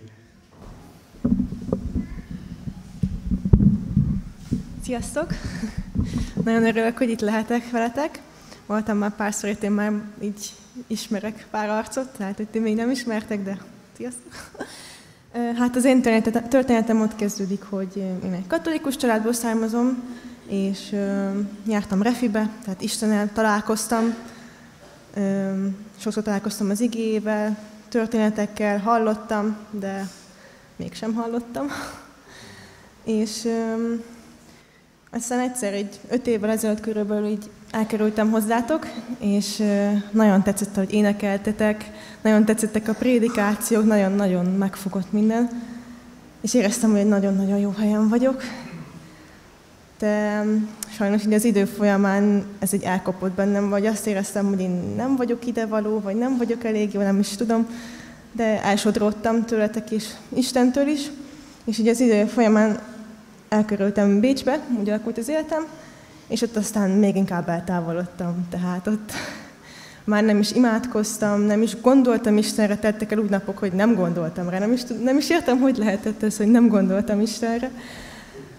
És aztán most, egy évvel ezelőtt pont, nyáron, eljutottam egy olyan pont, hogy azt éreztem, hogy, hogy valami nem stimmel, nem érzem jól magam, folyamatosan úgy rosszul éreztem magam, aztán egy-két nappal jobb lett, aztán mégsem, tudtam, hogy valami nem stimmel, és aztán meghallottam Isten hangját, és rájöttem, hogy ő hiányzik az életemben, tudtam, hogy Isten nincs velem, valami nem jó, ő, ő hiányzik nekem, ő kell, keresnem kell.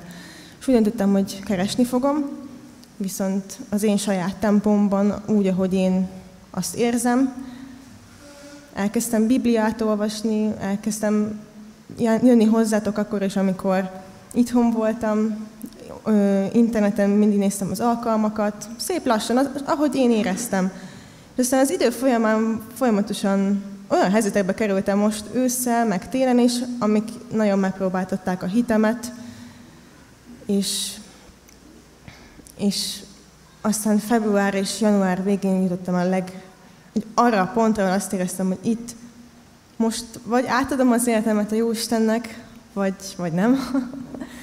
És ott azzal az érzéssel, hogy éreztem, hogy az övé vagyok, mindenem az övé, ő az én uram, nem félek semmitől, nem történhet semmi baj velem, abban megnyugodtam, szeretett szeretem, éreztem, hogy ez jó helyen vagyok, megtaláltam a helyemet, és, és így szeretnék tovább élni, és még jobban szeretném őt keresni, még többet szeretnék Bibliát olvasni, még, még tudni akarok róla, és mai napig, és így ezek után is szeretnék még jobban ezzel foglalkozni, hogy, hogy a gondolataimat csak vele töltsem meg, ne fölösleges dolgokkal, ne olyanokkal, ami nem róla szó, szóval csak ő legyen, ő, ő az, ő a lényeg. Egyszerűen ő a lényeg, és, és hát úgy gondoltam, hogy ma ezt meg szeretném veletek ünnepelni, és, és köszönöm, hogy itt lettek is, hogy befogadtatok.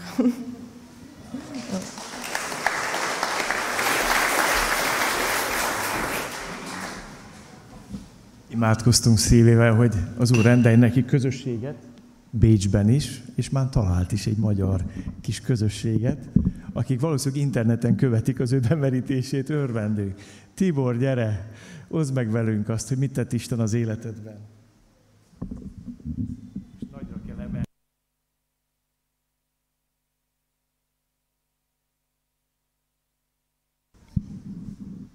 Igen. tíz óra harminckettő. Uh, igen. A múlt vasárnap uh, tett tanúbizonyságom után megfogalmazódott velém egy olyan kérés, hogy próbáljam minél rövidebbre fogni. Uh, hát minél, minél többet próbáltam volna elvenni ebből a tanúbizonyságból, ez annál lett hosszabb. És uh, igen. Uh, de akkor kezdeném. ezerkilencszázkilencven karácsonyán egy képes Bibliát kaptam a szüleimtől, és ö, utána azt követően reformátusként ö, ö, tanultam hittant, azt, aztán pedig konfirmáltam. Ö, előtte nyilván megkeresztelkedtem. Ö, később folytattam a tanulmányaimat, ö, dolgoztam, megismerkedtem a feleségemmel, és hamarosan gyermekünk is született, és élveztem minden, minden, minden bőven mért adományát Istennek, áldását, fürödtem benne, boldog voltam, de sajnos közben elég komoly démonokkal küzdöttem, Ezért, ez, ezért a Jóisten előbb-utóbb komoly próbák elé állított, de az a jó ezekben a próbákban, hogy Isten sosem hagy el ez, ilyenkor. És, és az imádságokra válaszként mindig, mindig képes akár csodával is reagálni. És uh, így módon az Isten túláradó kegyelméből és szeretetéből nem omlik össze csak az, amit szeretnénk, és állva maradnak olyan dolgok, amit, amiért imádkozunk, hogy maradjanak állva. Uh, de sajnos uh, továbbra is megkötözöttségben éltem. Isten számára felőlem elmaradt a, a, a várt, várt visszacsatolás, ezért még egyszer próbára állított. Most egy kicsit már konkrétabban, most, most a szemem, szememben keresztül próbált rávilágítani arra, hogy mit kellene látnom, mit kellene vele olvasnom, és, és talán arra is, hogy, hogy, hogy mire, mi az, amire mondjuk nem való. Nem való az ember szeme, Ö, mit ne nézzek vele, ne nézegessek vele. Ö, és ugye itt is az imádságokban visszakaptam, az imádságok erejével visszakaptam a szemem látását. Ö, teljesen ugyanúgy látok vele, mint korábban. Aztán persze az ellen továbbra is kísért, de gyorsan emlékeztet a Jóisten, hogy, hogy, hogy, hogy mit is ígértem egykor, miért imádkoztam.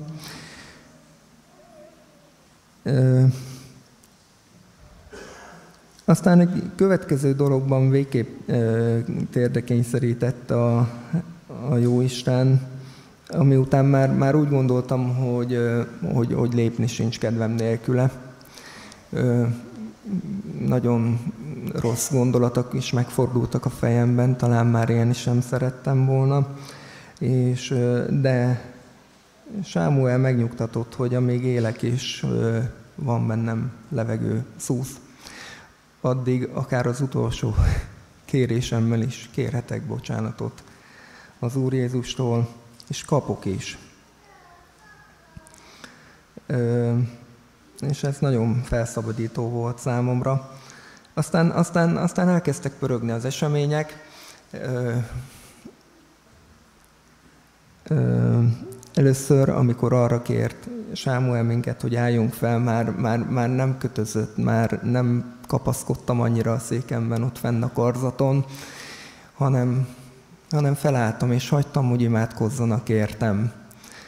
A következő alkalommal már, már Sámuel kérte, hogy hagyj imádkozzunk itt szintén az, a, a problémákkal küzdőkért.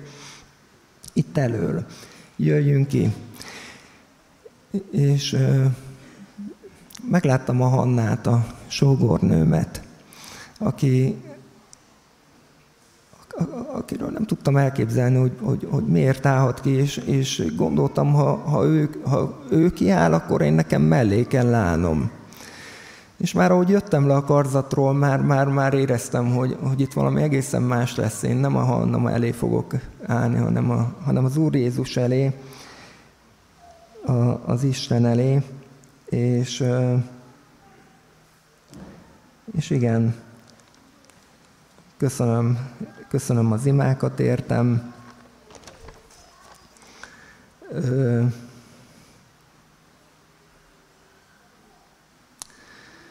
nagyon jó, jó dolog azt megélni, hogy, hogy kiskoromban, amikor először olvastam Jézusról, nagyon sajnáltam, hogy mit tettek vele.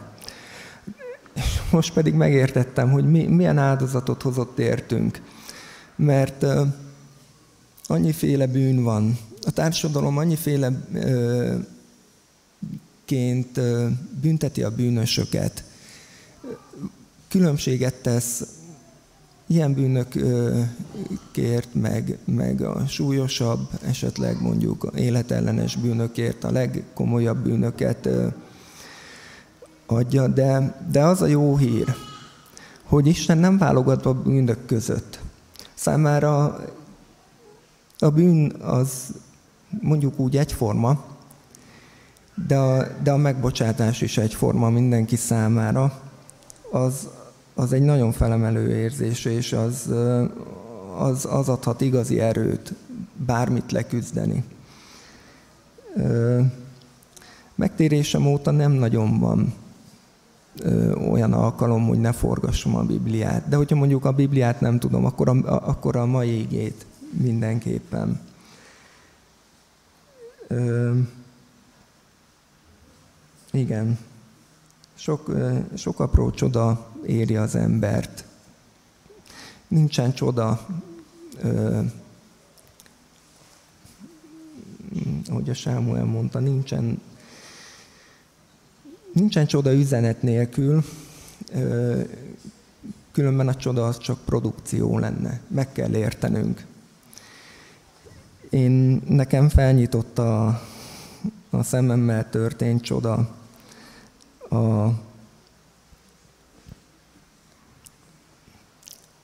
a, a szemem Istenre. De...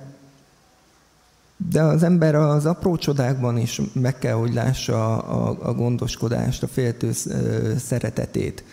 Egyszer például munkahelyre mentem, vonattal mentem, a vonatig autóval. És Nagyon el voltam késve, és mentem egy, egy zöld lámpa felé. És tudtam, hogy az a zöld lámpa, az, az hamarosan sárgára fog váltani, utána pedig piros lesz, de...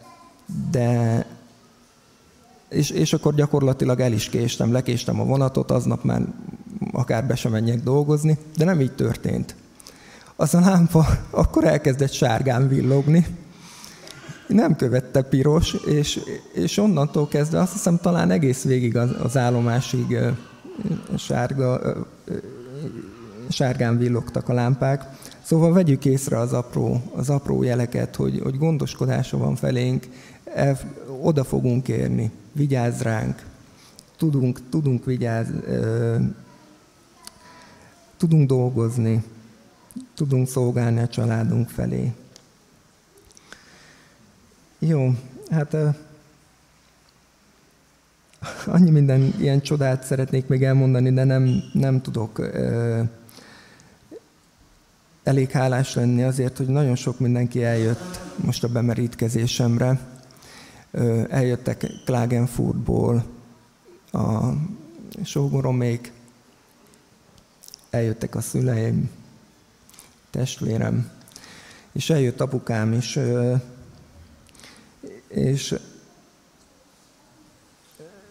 hát valahogy én úgy éreztem, hogy ha ő el szeretne jönni, akkor a, a, inkább erről, erről, nem, erről most nem, mégsem beszélnék, de a lényeg az, hogy nagyon, nagyon örülök, hogy, hogy ő is itt van.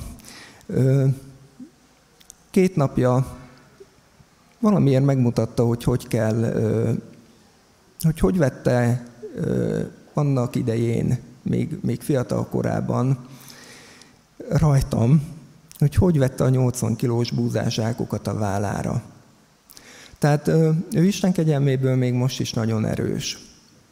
És engedje meg, hogy azért imádkozzam, hogy, hogy egyszer őt vállára vegye a jó Isten, illetve Jézus Krisztus, úgy, ahogy itt a képen láttuk.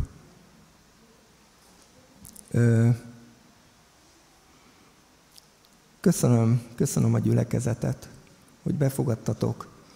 Szeretnék szolgáló, szolgálni köztetek, szeretném kisfiamat hitre nevelni. Boldog vagyok, hogy egy olyan óvodába jár, ahol ennek a legtöbb, legjobb alapját adják meg, mint ahogy nekem is kiváló alapot adott a hitre. Kiváló gyökereket a református egyház. És most biztos vagyok benne, hogy ha onnan eltávolodtam, velem együtt örülnek, hogy, hogy, hogy most egy igazi, befogadó, ö, élő közösségre találtam, ahol, ahol gyakorolhatom a hitemet. Köszönöm.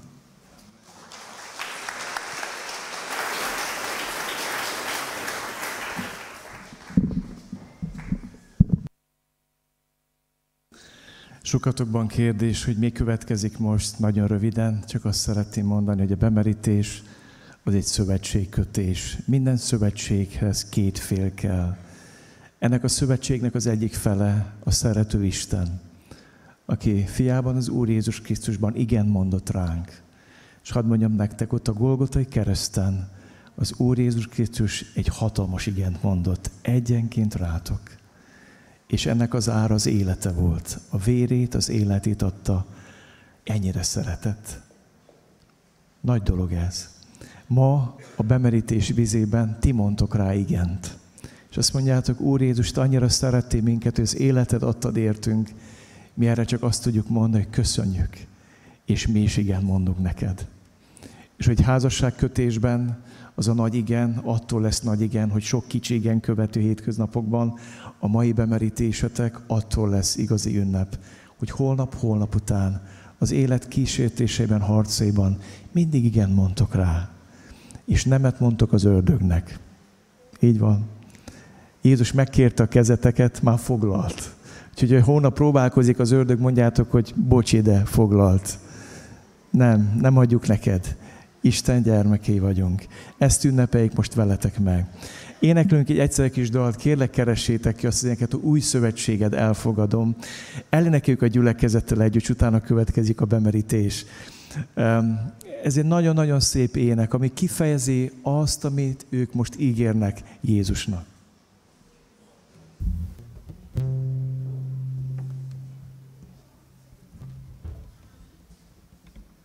Megpróbálkozom más gitárján eljátszani.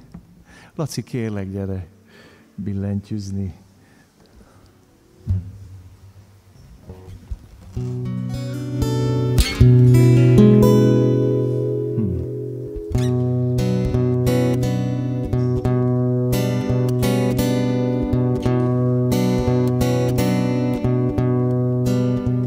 Új szövetséget elfogadom, magam egészen odaadom, nem tartok semmit, legyen tiéd, félelmeimtől irgalmad vég.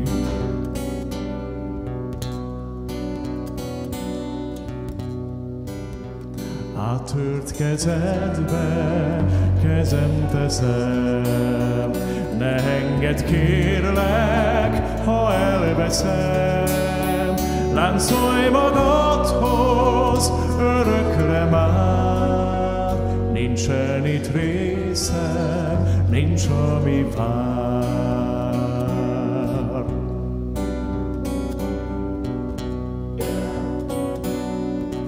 Hű lenni nékem, hű lenni nékem, tudom nehéz, de szívem lássad, hű lenni kész.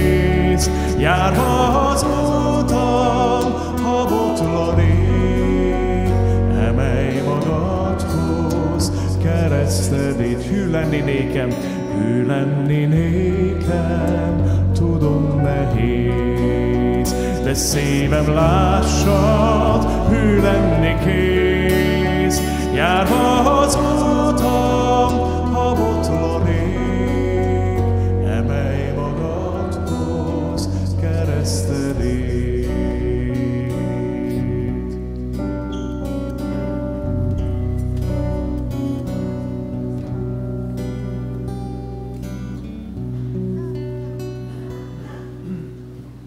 Igen, Úr Jézus, köszönjük, hogy itt vagy, és te látod azt, ami történik. Köszönjük, hogy életet adtad értünk. És egyetlen megoldás az életünkre az, amit értünk tette kereszten. Ezt szeretnénk most megvalni neked a bemerítés vizében. Amen.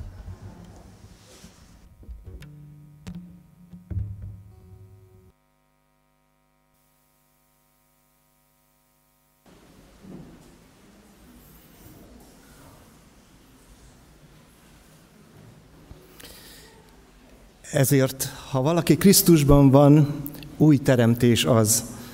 A régi elmúlt, és íme új jött létre. Mindez pedig Istentől van, aki megbékéltetett minket önmagával, Krisztus által, és nekünk adta a békéltetés szolgálatát.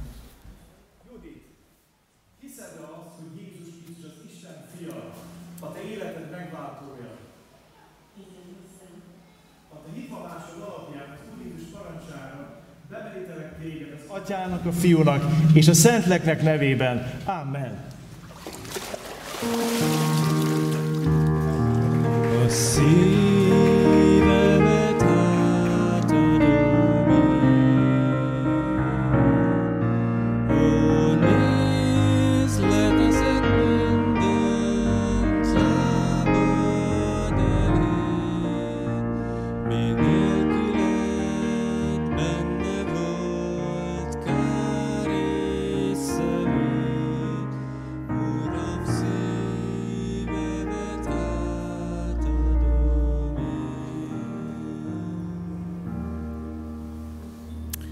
hiszen kegyelemből van üdvösségetek hit által, és ez nem tőletek van, Isten ajándéka, nem cselekedetekért, hogy senki se dicsekedjék.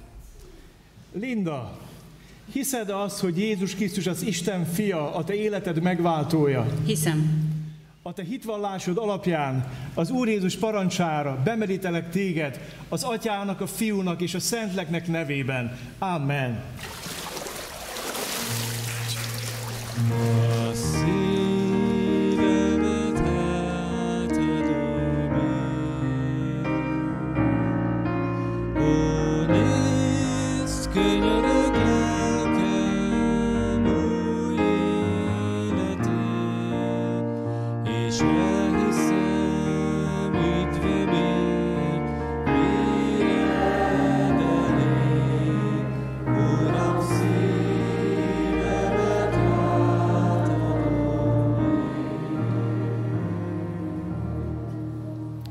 Krisztussal együtt keresztre vagyok feszítve, többé tehát nem én élek, hanem Krisztus él bennem.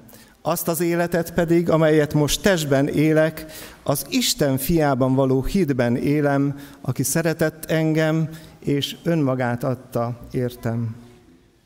Piroska, hiszed azt, hogy Jézus Krisztus az Isten fia, a te életed megváltója? Hiszem. A te hitvallásod alapján az Úr Jézus parancsára bemerítelek téged az Atyának, a Fiúnak és a Szentléleknek nevében. Amen.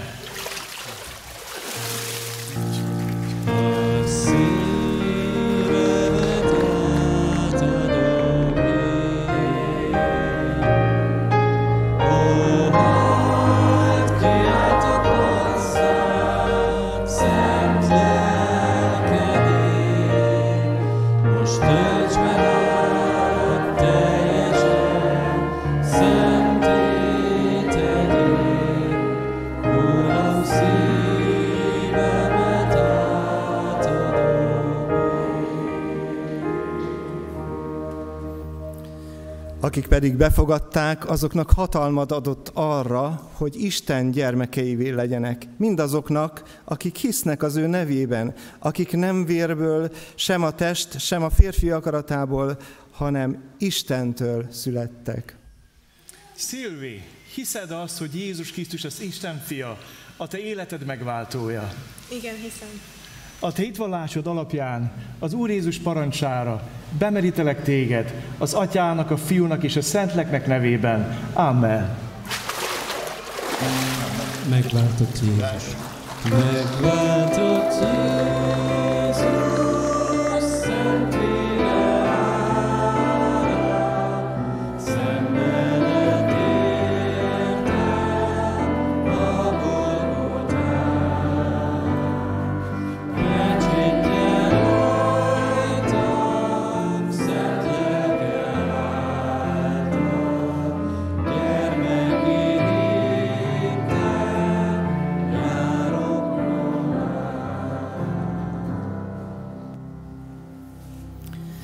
Mert nem a szolgasság lelkét kaptátok, hogy ismét féljetek, hanem a fiúság lelkét kaptátok, aki által kiáltjuk, Abbá, Atyám! Maga a lélek tesz bizonyságot, ami lelkünkkel együtt arról, hogy Isten gyermekei vagyunk. Tibor, hiszed azt, hogy Jézus Krisztus az Isten fia, a te életed megváltója? Igen, hiszem. A te hitvallásod alapján az Úr Jézus Krisztus parancsára bemerítelek téged az Atyának, a Fiúnak és a Szentléleknek nevében. Amen.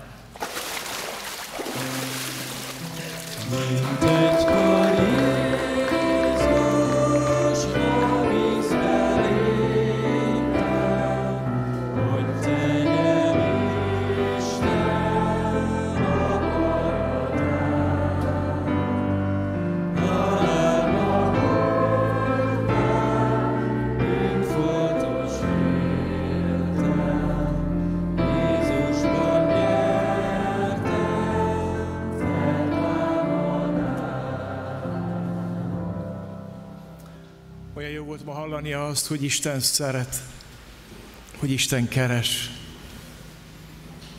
hogy eljött erre a földre Jézus Krisztus, hogy megkeressen téged is, engem. Azért őt, hogy az életét adja, értem és érted. Arról is hallottunk ma az igétésben, hogy néha ezt olyan nehéz beismerni, hogy elvesztem, hogy eltévedtem, hogy szükségem van Istenre. Én nem tudom, hogy van-e köztetek olyan ma, aki úgy érzi, hogy eljött az a nap, amikor le kell vetni a szégyenérzetet, és ki kell mondani azt, hogy Uram, én eddig nagyon büszke ember voltam, nagyon tudtam, hogy mit kell csinálni, nagyon tudtam a tutit, másnak is meg tudtam mondani, de egy elveszett ember vagyok. Egy elveszett ember, egy bűnös ember, akin csak te tudsz segíteni, senki más. Arra bíztatlak most benneteket, hogy énekeljünk egy éneket, álljunk fel. És hogyha van köztetek olyan valaki, akit Isten ma hív, akár a karzaton vagy, ahogy a Tibi mondta, ott ül fenn a karzaton az előző beberítésen, és Isten megszólította. Akár lenn a nagy teremben vagy, akár lehet éppen a túloldalt, az ifjúsági térben követed az alkalmat. Ha eljött az a nap, amikor kimondod, Uram, találj meg engem is, szóltál hozzám, itt vagyok, elveszett vagyok, elveszett, segíts, akkor gyere ide előre, jó? Gyere, bátorítalak téged. Ha Isten szólt hozzád ma, akkor gyere, itt vannak a helyek. És megkérem a gyülekezet előjáróit, hogy gyertek, imádkozzatok azokért, akik jönnek. Már előre is jött az Éva, az Úr áldjon meg téged. Ha van más, akit Isten hív, kérlek, gyertek, énekeljünk, és akit Isten hív, jön. Isten meg akar találni, meg akar keresni. Kérem az előjárókat, gyertek, imádkozzatok azokkal, azokért, akik jönnek az ének alatt. Akik pedig nem, azok imádkozzatok, Isten lelke áradjon ki mindazokra, akik hallották ma Isten szavát. Gyertek, ne szégyeld azt, hogy elveszett vagy. Mondd ki, Uram, szükségem van rád. Gyere, gyere bátran.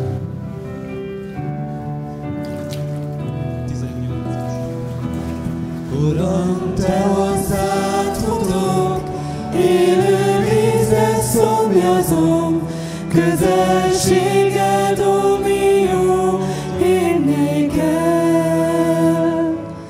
Kérlek, ne menj el tőlem, így mindig segítségem, úgy kívánlak téged, Istenem.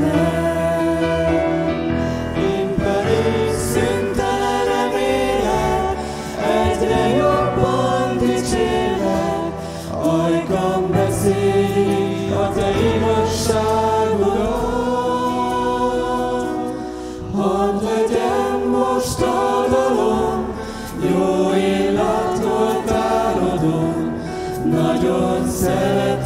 téged, Jézusom.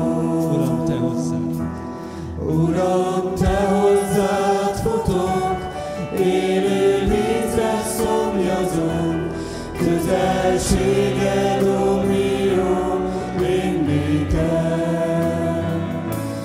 Kérlek, ne menj el tőlem, légy mindig segítséged, úgy kívánlak téged, Istenem. Én pedig szüntelen remélek, egyre jobban dicsérlek, ajkam beszéli a te igazságodat. Hadd legyen most a dalom, jó illat oltárodon, nagyon szeretlek téged.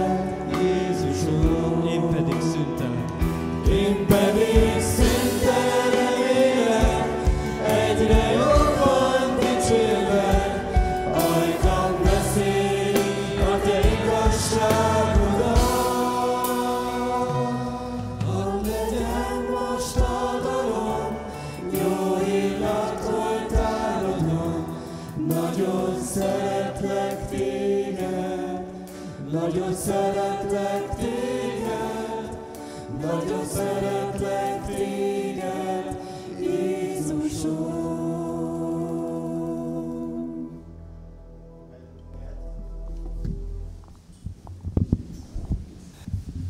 Lehet, hogy néhányan irigykedtetek a hűsítő felüdülés miatt.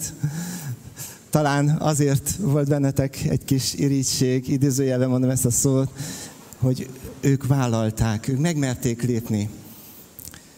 Ez nem baj, ha ilyen érzés van benned, és Isten munkálja tovább ezt a vágyat, ezt, ezt az érzést a szívedben, az a imám, az a kérésem.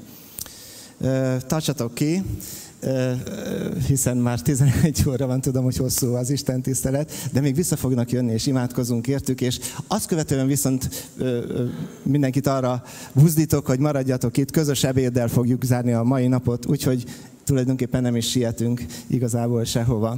Most viszont egy rég elmaradt bizonyságtételre kérem a Tündét, a Mihalovics Tündét, gyere Tünde, légy szíves, és ő már, ő már régen forralja ezt a szívében, amit most el szeretne bennetek, nektek mondani, és a Tünde bizonyságtétele után még énekkel, énekkel dicsérjük az Urat, addig, amíg bejönnek a többiek.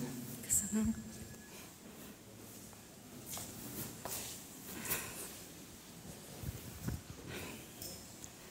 Nehéz megszólalni, mert egy ilyen ünnep olyan jó, és felüdíti az ember lelkét, és régóta az Úr Jézus a szívemre helyezett egy bizonságot, méghozzá az én életemből, hogy megkérdezte egyszer valaki tőlem, meg sokan a szolgálatom alapján, hogy megtérés, az mit jelent nekem, számomra a megtérés, hogyan éltem meg, mert jó, mondom, hogy meg kell térni, de, de hogyan kell azt tenni, mi, mi az? Kell valamit tenni, értem, mit foglal magába, és mit jelent? És hogyha megtért embernek vallom magam, akkor biztos el tudom ugye mondani, hogy én hogy éltem meg, hogy megtérni. Ez az egyik, amit a szívemre helyezett az Úr, a másik pedig az Úrral való járás, hogy jó az Úr. A megtéréssel kapcsolatban ö, nekem az ö, hozta az Úr Jézus, hogy emlékszem rá, amikor én kétezer-hét pünkös vasárnapján átléptem az imaház küszöbét, akkor én úgy éreztem, hogy hazaérkeztem. És jó érzés öntött el itt kint a lépcsőnél, ahogy jöttem be.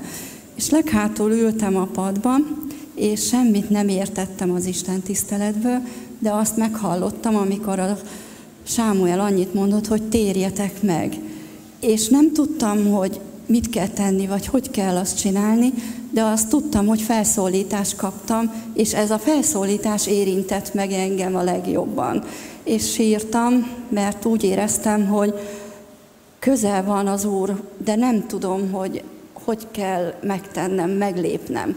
És nagyon nagy vágy volt bennem, hogy megismerhessem, mert nekem nem az volt, hogy hiszem-e, hogy létezik, hanem hogy hogy tudnék vele kapcsolatba kerülni, és ez volt, ami nekem nagy küzdelem volt.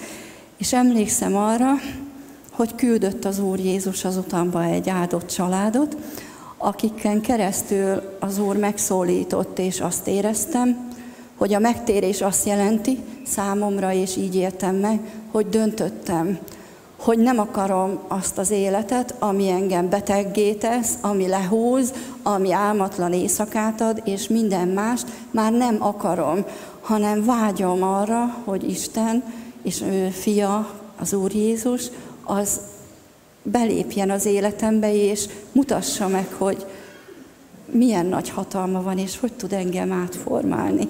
És ezt a döntést arra is emlékszem, hogy meghoztam, és letérdeltem, és azt mondtam, Uram, én akarlak téged, és tégy olyan emberré, aki szabad.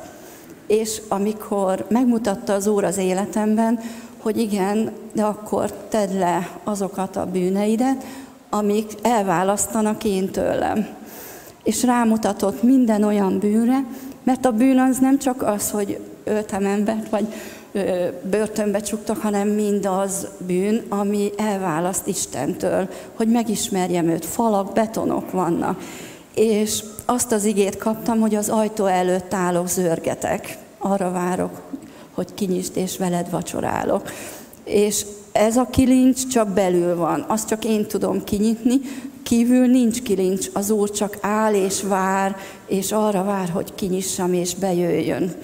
És mikor beengedtem a szívembe, akkor le kellett aratnom azoknak a bűnöknek a következményeit, amiket én elvetettem. És az első szó, amikor eszembe jutott, a szabadság. Én olyan szabadnak éreztem magam, hogy örömöt kaptam, és utána hála volt a szívembe, hogy az Úr ezt kiformálta bennem, és mai napig is ezt formálja. Úgyhogy azért is gondolta, hiszem az Úr Jézus, hogy ugye egy, egy egyszerű kérdés, hogy hogy kell megtérni, vagy mi az, hogy megtérni, a döntést hozni, hogy tényleg szívvel, lélekkel nem tudja az ember, ahogy Márk is mondta, hogy megmenteni önmagát. De azt el tudom dönteni, mint a Prédikátor könyvében, hogy eléd adtam az élet és a halál útját, válaszd hát az életet. És én nagyon akartam élni, én nagyon akartam szabadulni, és Isten ezt tudta és meghallgatta, és hálás vagyok ezért, dicsőség neki. A második pedig, ami így a szívemben van, hogy utána milyen jó az Úrral járni. Olyan örömöket, olyan csodákat lehet megtapasztalni, ami sehol másutt, és senkitől nem kapunk.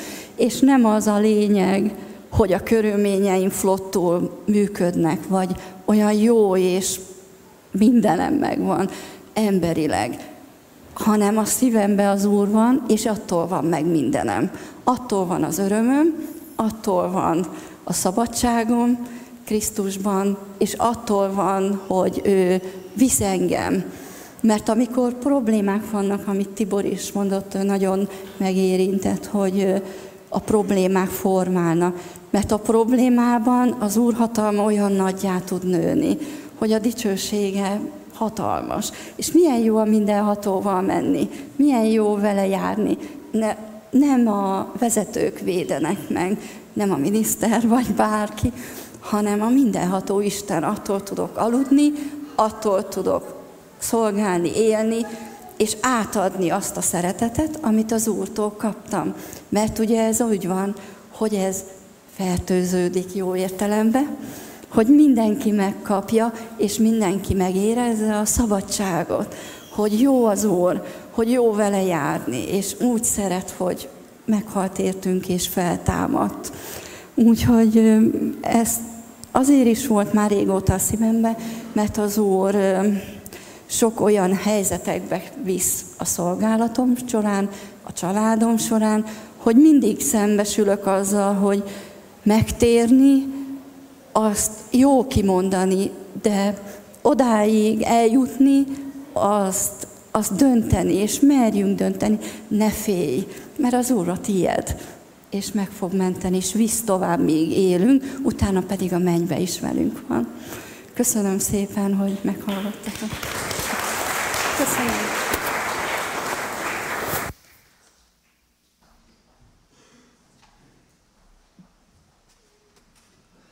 Fogunk még egy éneket énekelni, amíg elkészülnek a testvéreink.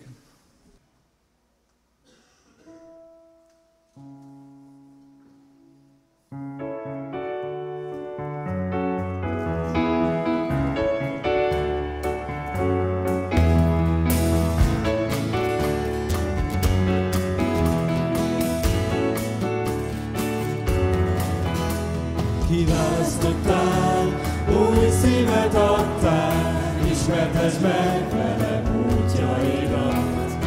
Vezess engem, szellemed által, hogy hirdethessem a te nagy nevedet. Ragad magadon minden nap, úgy kérlek, emelj fel szent trónod elé, hadd lakhassam.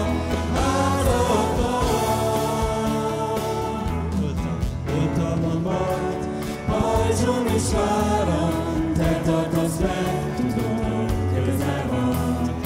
Minden utam, két kezedben van, maradj velem, légy mindig enyém. Ragadj magadat, minden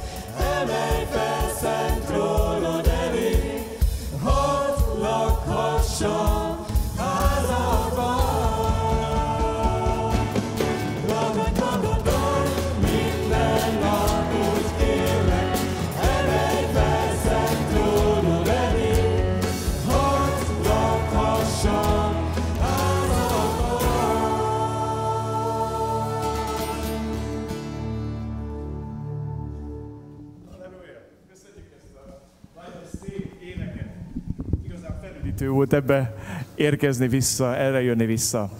Kedveseim, megnyugtatom, akik most vagytok életetekből, hogy most már tényleg nincsen sok, jó? Tehát tudom, hogy akik hozzá vannak szokva félórás istentisztekhez, akkor azoknak ez egy, ez egy komoly kihívás. Én voltam félórás istentiszteleten, tudom milyen, de ezt is tudom, hogy milyen. Na, az a része következik az Isten tiszteletnek, amikor imádkozunk, azért Isten szent lelke töltse be mi testvéreinket. A Biblia azt mondja, hogy keresztény élet az nem magányos élet, nem magányos farkasok vagytok. Nem hiszünk Chuck Norris meg Rambo kereszténységben.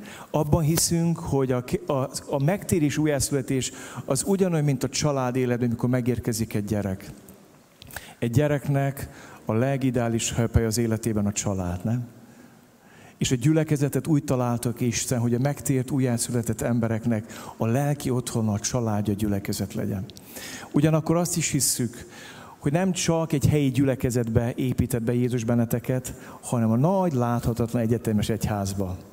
Mi nem baptistákkal akarjuk tenni az embereket, hanem tanítványokká. Ugye? Jézus azt mondta, hogy tegyük őket tanítványokká. És az a hitünk és meggyőződésünk, hogy Jézus tanítványai vagytok. És azért fogunk imádkozni, hogy a Szentlélek töltsön be benneteket. És ahogy kértétek, hogy hadd tudjuk szolgálni az Urat, legyetek, akik itt maradtok ennek a gyülekezetnek, aki visszatér, ott annak a gyülekezetnek élő tagja, építőköve. A, mikor imádkozunk, lesz kék kakuktojás is. Látjátok, már odajött az Anett, meg az Ági. Hadd mondjam nektek, ők már bemerítkeztek egy másik gyülekezetbe, de ide csatlakoztak hozzánk, és értük is imádkozunk, hogy Isten áldja őket meg, használja őket. Értetek, egy valaki fog együtt imádkozni, nem baj? Nem, remélem nem, nagyon jó. Akkor így, így megkértem az előjárókat, hogy gyertek, és akiknek szóltam, gyertek, és imádkozzunk. Mindig az a valaki térdel csak le, akiért imádkozunk, jó?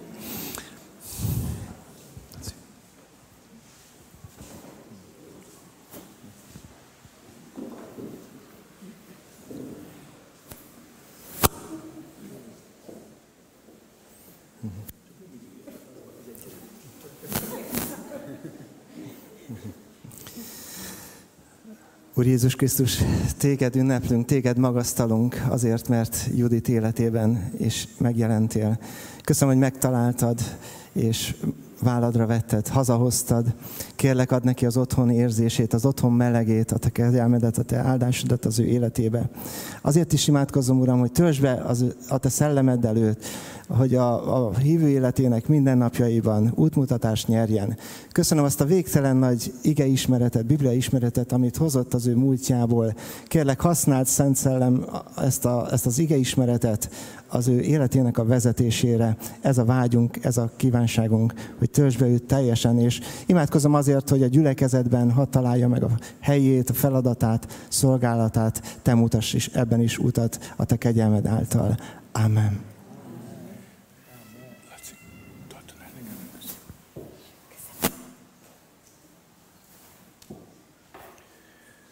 Úr Jézus, köszönöm neked Lindát, és köszönöm, Uram, hogy te megszólítottad. Köszönöm, Uram, hogy te kiragadtad abból a élethelyzetből, ami, ami a halálról szólt. És köszönöm, Uram, hogy te állítottad rá őt a tágas térre. Uram, köszönöm azt, hogy te adtál utat az ő életében, és az ő családja életében. És köszönöm, Uram, hogy te gyümölcsöző életre hívod őt. És én ezért imádkozom, hogy drága Szent Szellem, töltsd be őt teljesen, te töltöd talpig, Uram, hogy hagyd legyen a te szellemed uralma nyilvánvaló az ő életén, a magánéletén, a munkáján, a gyülekezeti szolgálatán, Uram. Áld meg őt, mint édesanyát, Uram. Adj neki erőt, Uram, minden kihívás, ami most előtte van, és az a jó munka, amit vele elkezdtél, az hagyjon befejeződni, Uram. Köszönöm a te szabadító erődet, hogy te megszabadítottad a megkötözöttségeiből, Uram. És kérlek, Uram, hogy, hogy te adj neki erős életet, te benned, Uram, hogy minden pillanatban hozzá tudjon fordulni a te kegyelmedért, Uram. És add, Uram, hogy gyülekezetünkben hagyd tudja megtalálni az ő szolgálatot, amit te hívod el, Uram, a te erőddel, a te akaratoddal, Uram. Amen.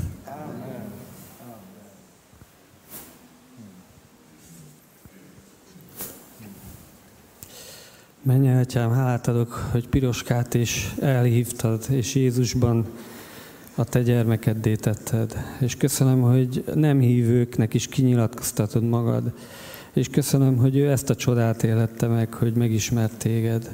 Úr Jézus, köszönjük a te szeretetedet, ami nem csak elindítja, hanem végig is viszi az úton. És kérlek, hogy áld meg őt, hogy hozzád ragaszkodjon, teljes szívéből és minden bajában segítségül hívjon téged. És köszönöm, hogy azt ígérted, hogy akik hozzád ragaszkodnak, azokat te megoltalmazod, hosszú élete elégíted meg, és kérlek, tölts ki rá szent lelkedet, hogy minden kísértésében és nehézségében a te erőd legyőzze az ördögi erőket, és magasztalak, Úr Jézus, hogy ezt meg is teszed. Amen.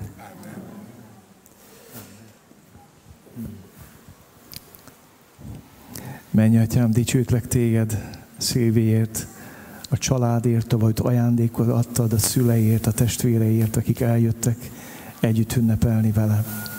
És köszönöm, Uram, hogy nem csak az életét kapta tőled, hanem ott a Golgothai kereszten, Úr Jézus Krisztus, te megváltottad őt. Kétszeresen a te tulajdonod, mert te teremtetted őt, és megváltottad őt. Kérlek most, Uram, arra, hogy töltsd el a te szent lelkeddel csordultig.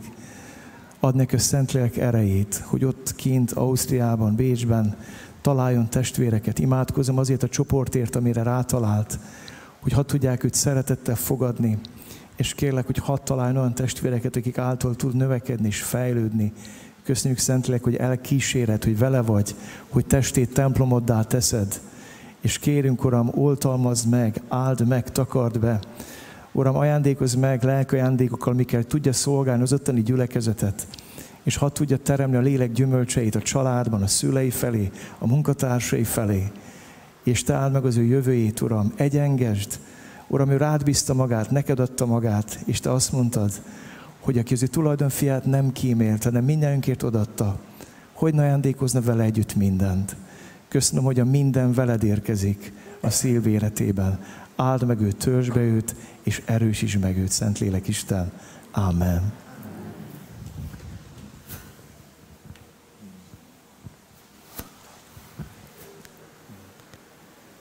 Mennyei édesatyánk az Úr Jézus Krisztusban, köszönjük, hogy a te tervedben ott van a család. Köszönjük az ő szüleit, testvéreit, akit adtál neki. És köszönjük, hogy a te különös kegyelmedből a mi családunk is erősen érintve van, és betagoltad a mi családunkba, és köszönjük, hogy a történetnek nincs vége itt, hanem a te saját családodba akartad a Tibort látni, és most élete leg súlyosabb és legfontosabb döntését hozta, amikor belépett Isten családjába. Köszönjük, hogy ez a te terved, és az, hogy az ő szerettei együtt tudjanak ebbe a családba velünk együtt menetelni.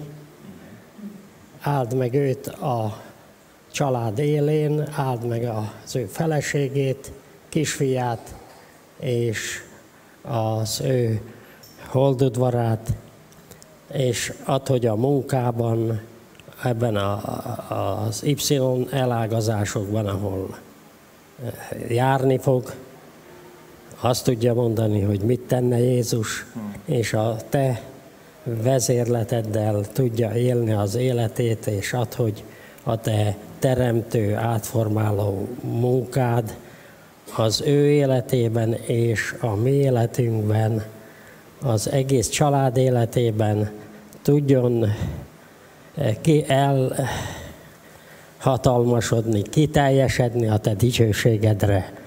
A Szentlélek vegye őt, minket, mindannyiunkat az ő uralmába. Amen. Amen.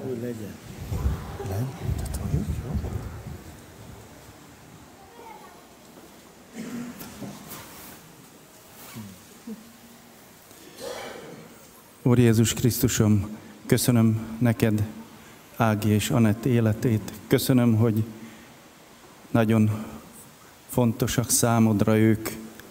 Köszönöm, hogy hagyták, hogy megtaláld őket, és azóta is boldogan követnek, mosolygós arccal. Köszönöm azt, hogy már a szolgálatba is bekapcsolódtak, nagy örömmel és odaszánással. Kérlek, áld meg az ő szolgálataikat, ha még mást is akarsz rá, rájuk bízni, azt is, és azt is, amiben már forgolódnak, Úr Jézus.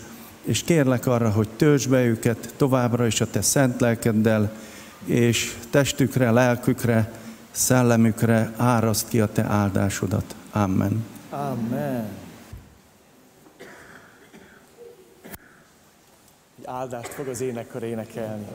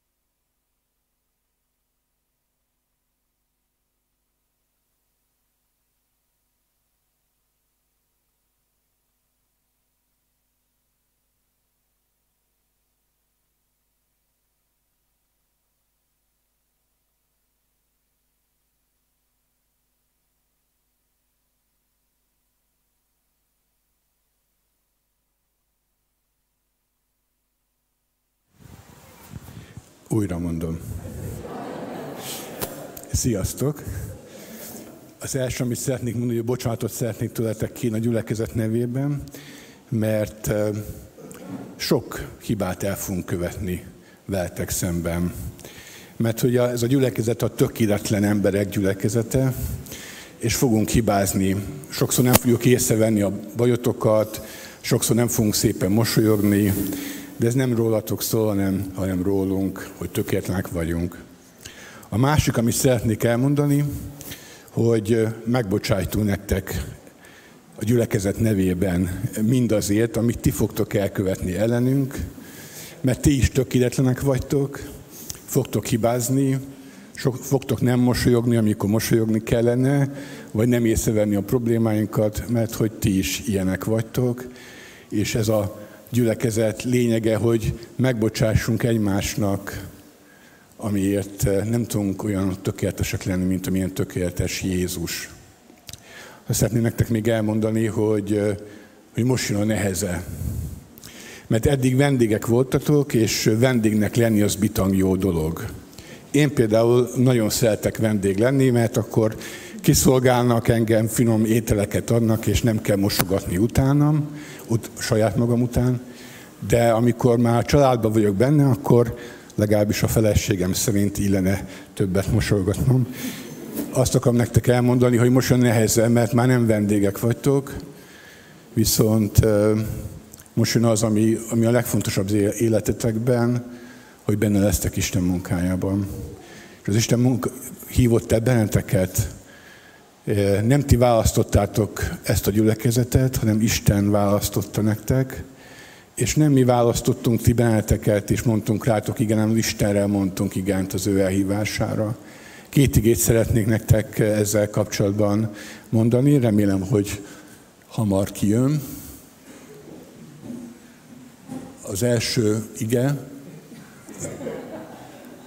igen, mert ahogyan egy testnek sok tagja van, de nem minden tagnak ugyanaz a feladata, úgy sokan egy test vagyunk a Krisztusban, egyenként pedig egymásnak tagjai, mert a nekünk adott kegyelmi, kegyelem szerint különböző ajándékaink vannak, ez szerint szolgálunk is.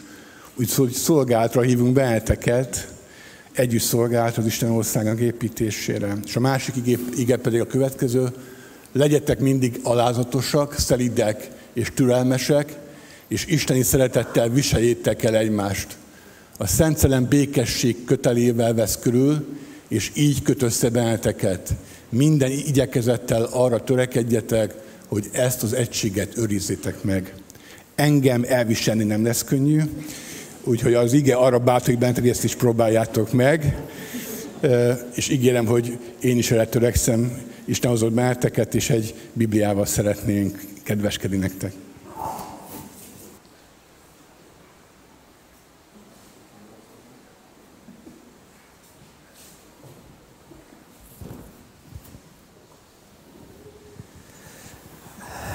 Hát örülünk, hogy itt vagytok, és most már csak a hirdetések és egy záró éneklés, záró dicsőítés van hátra. Szeretném megkérni Attilát, hogy a hirdetéseket vetítse ki.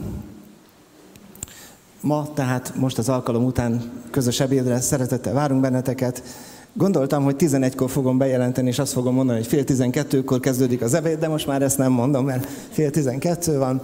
Nem menjen el senki, nagy-nagy szeretettel készültek a testvéreink, és lent az alagsorba lehetőség van közösen ebédelni, beszélgetni.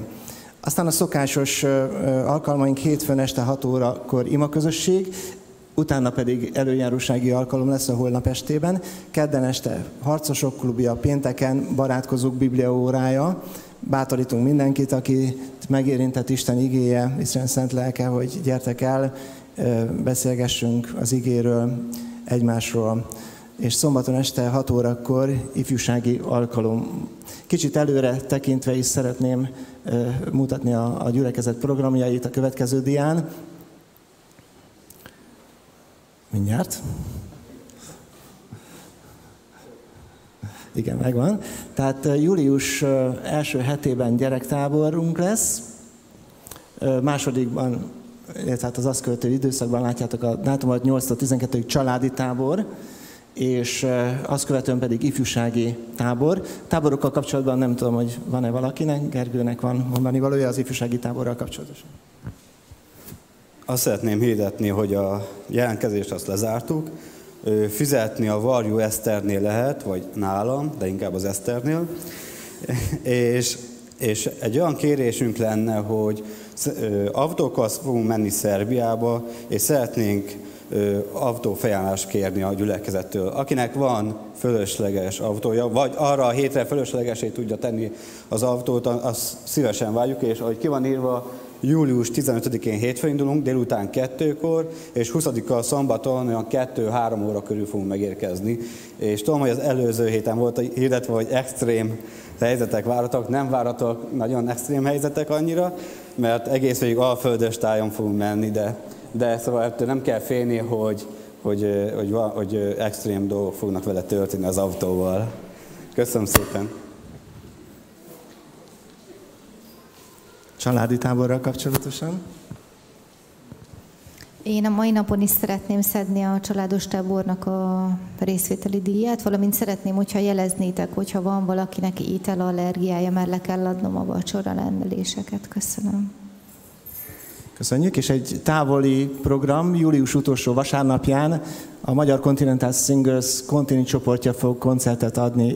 Általában ezek evangelizációs jellegű koncertek. Ez a református gimnázium dísztermében van. Nem mi szervezzük ezt az alkalmat, nem kell megijedni. És vendégek lehetünk, de legyetek úgy vendégek, hogyha valaki gondolkodik ebben a programban, hogy hozzatok oda is vendéget. Nagyon jó lehetőség az evangelizációra, az evangelizációs befogadásra.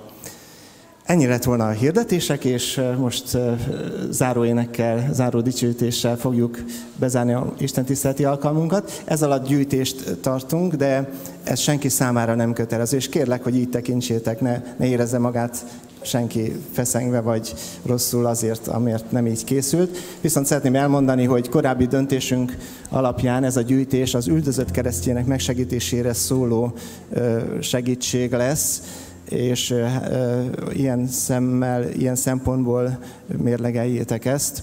E, talán majd lesz egy alkalom, amikor erről részletesebben is tudunk beszélni. Nagyon megható volt számomra, amikor nem túl régen hallottam egy beszámolót erről, és az, hogy mi itt békésen tudunk összejönni, ez nagyszerű dolog, de gondoljatok arra, hogy vannak a világban olyan helyek, ahol nem tudják ezt megtenni keresztjének, tehát a gyűjtésünk ma ezt a célt fogja szolgálni. Kérem a gyülekezetet, hogy álljon föl, álljatok föl, és majd egy áldásra fejezzük be a végén.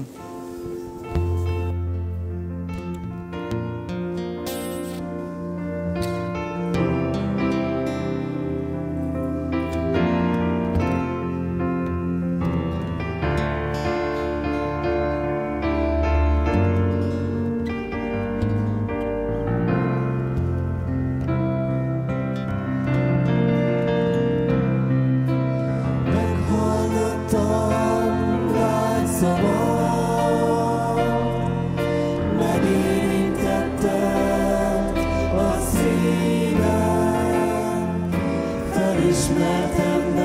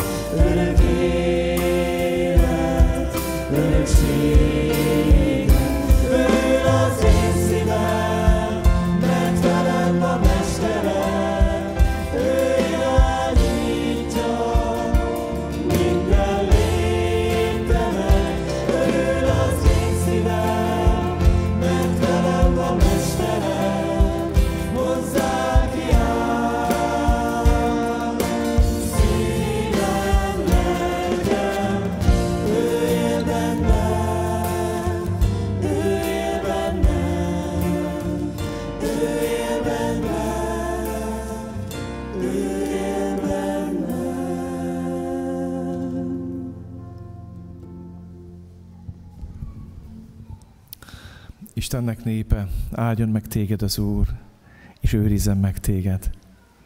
Ragyogtassa rád orcát az Úr, és könyörüljön te rajtad. Fordítsa az Úr az orcát te rád, és adjon neked békességet.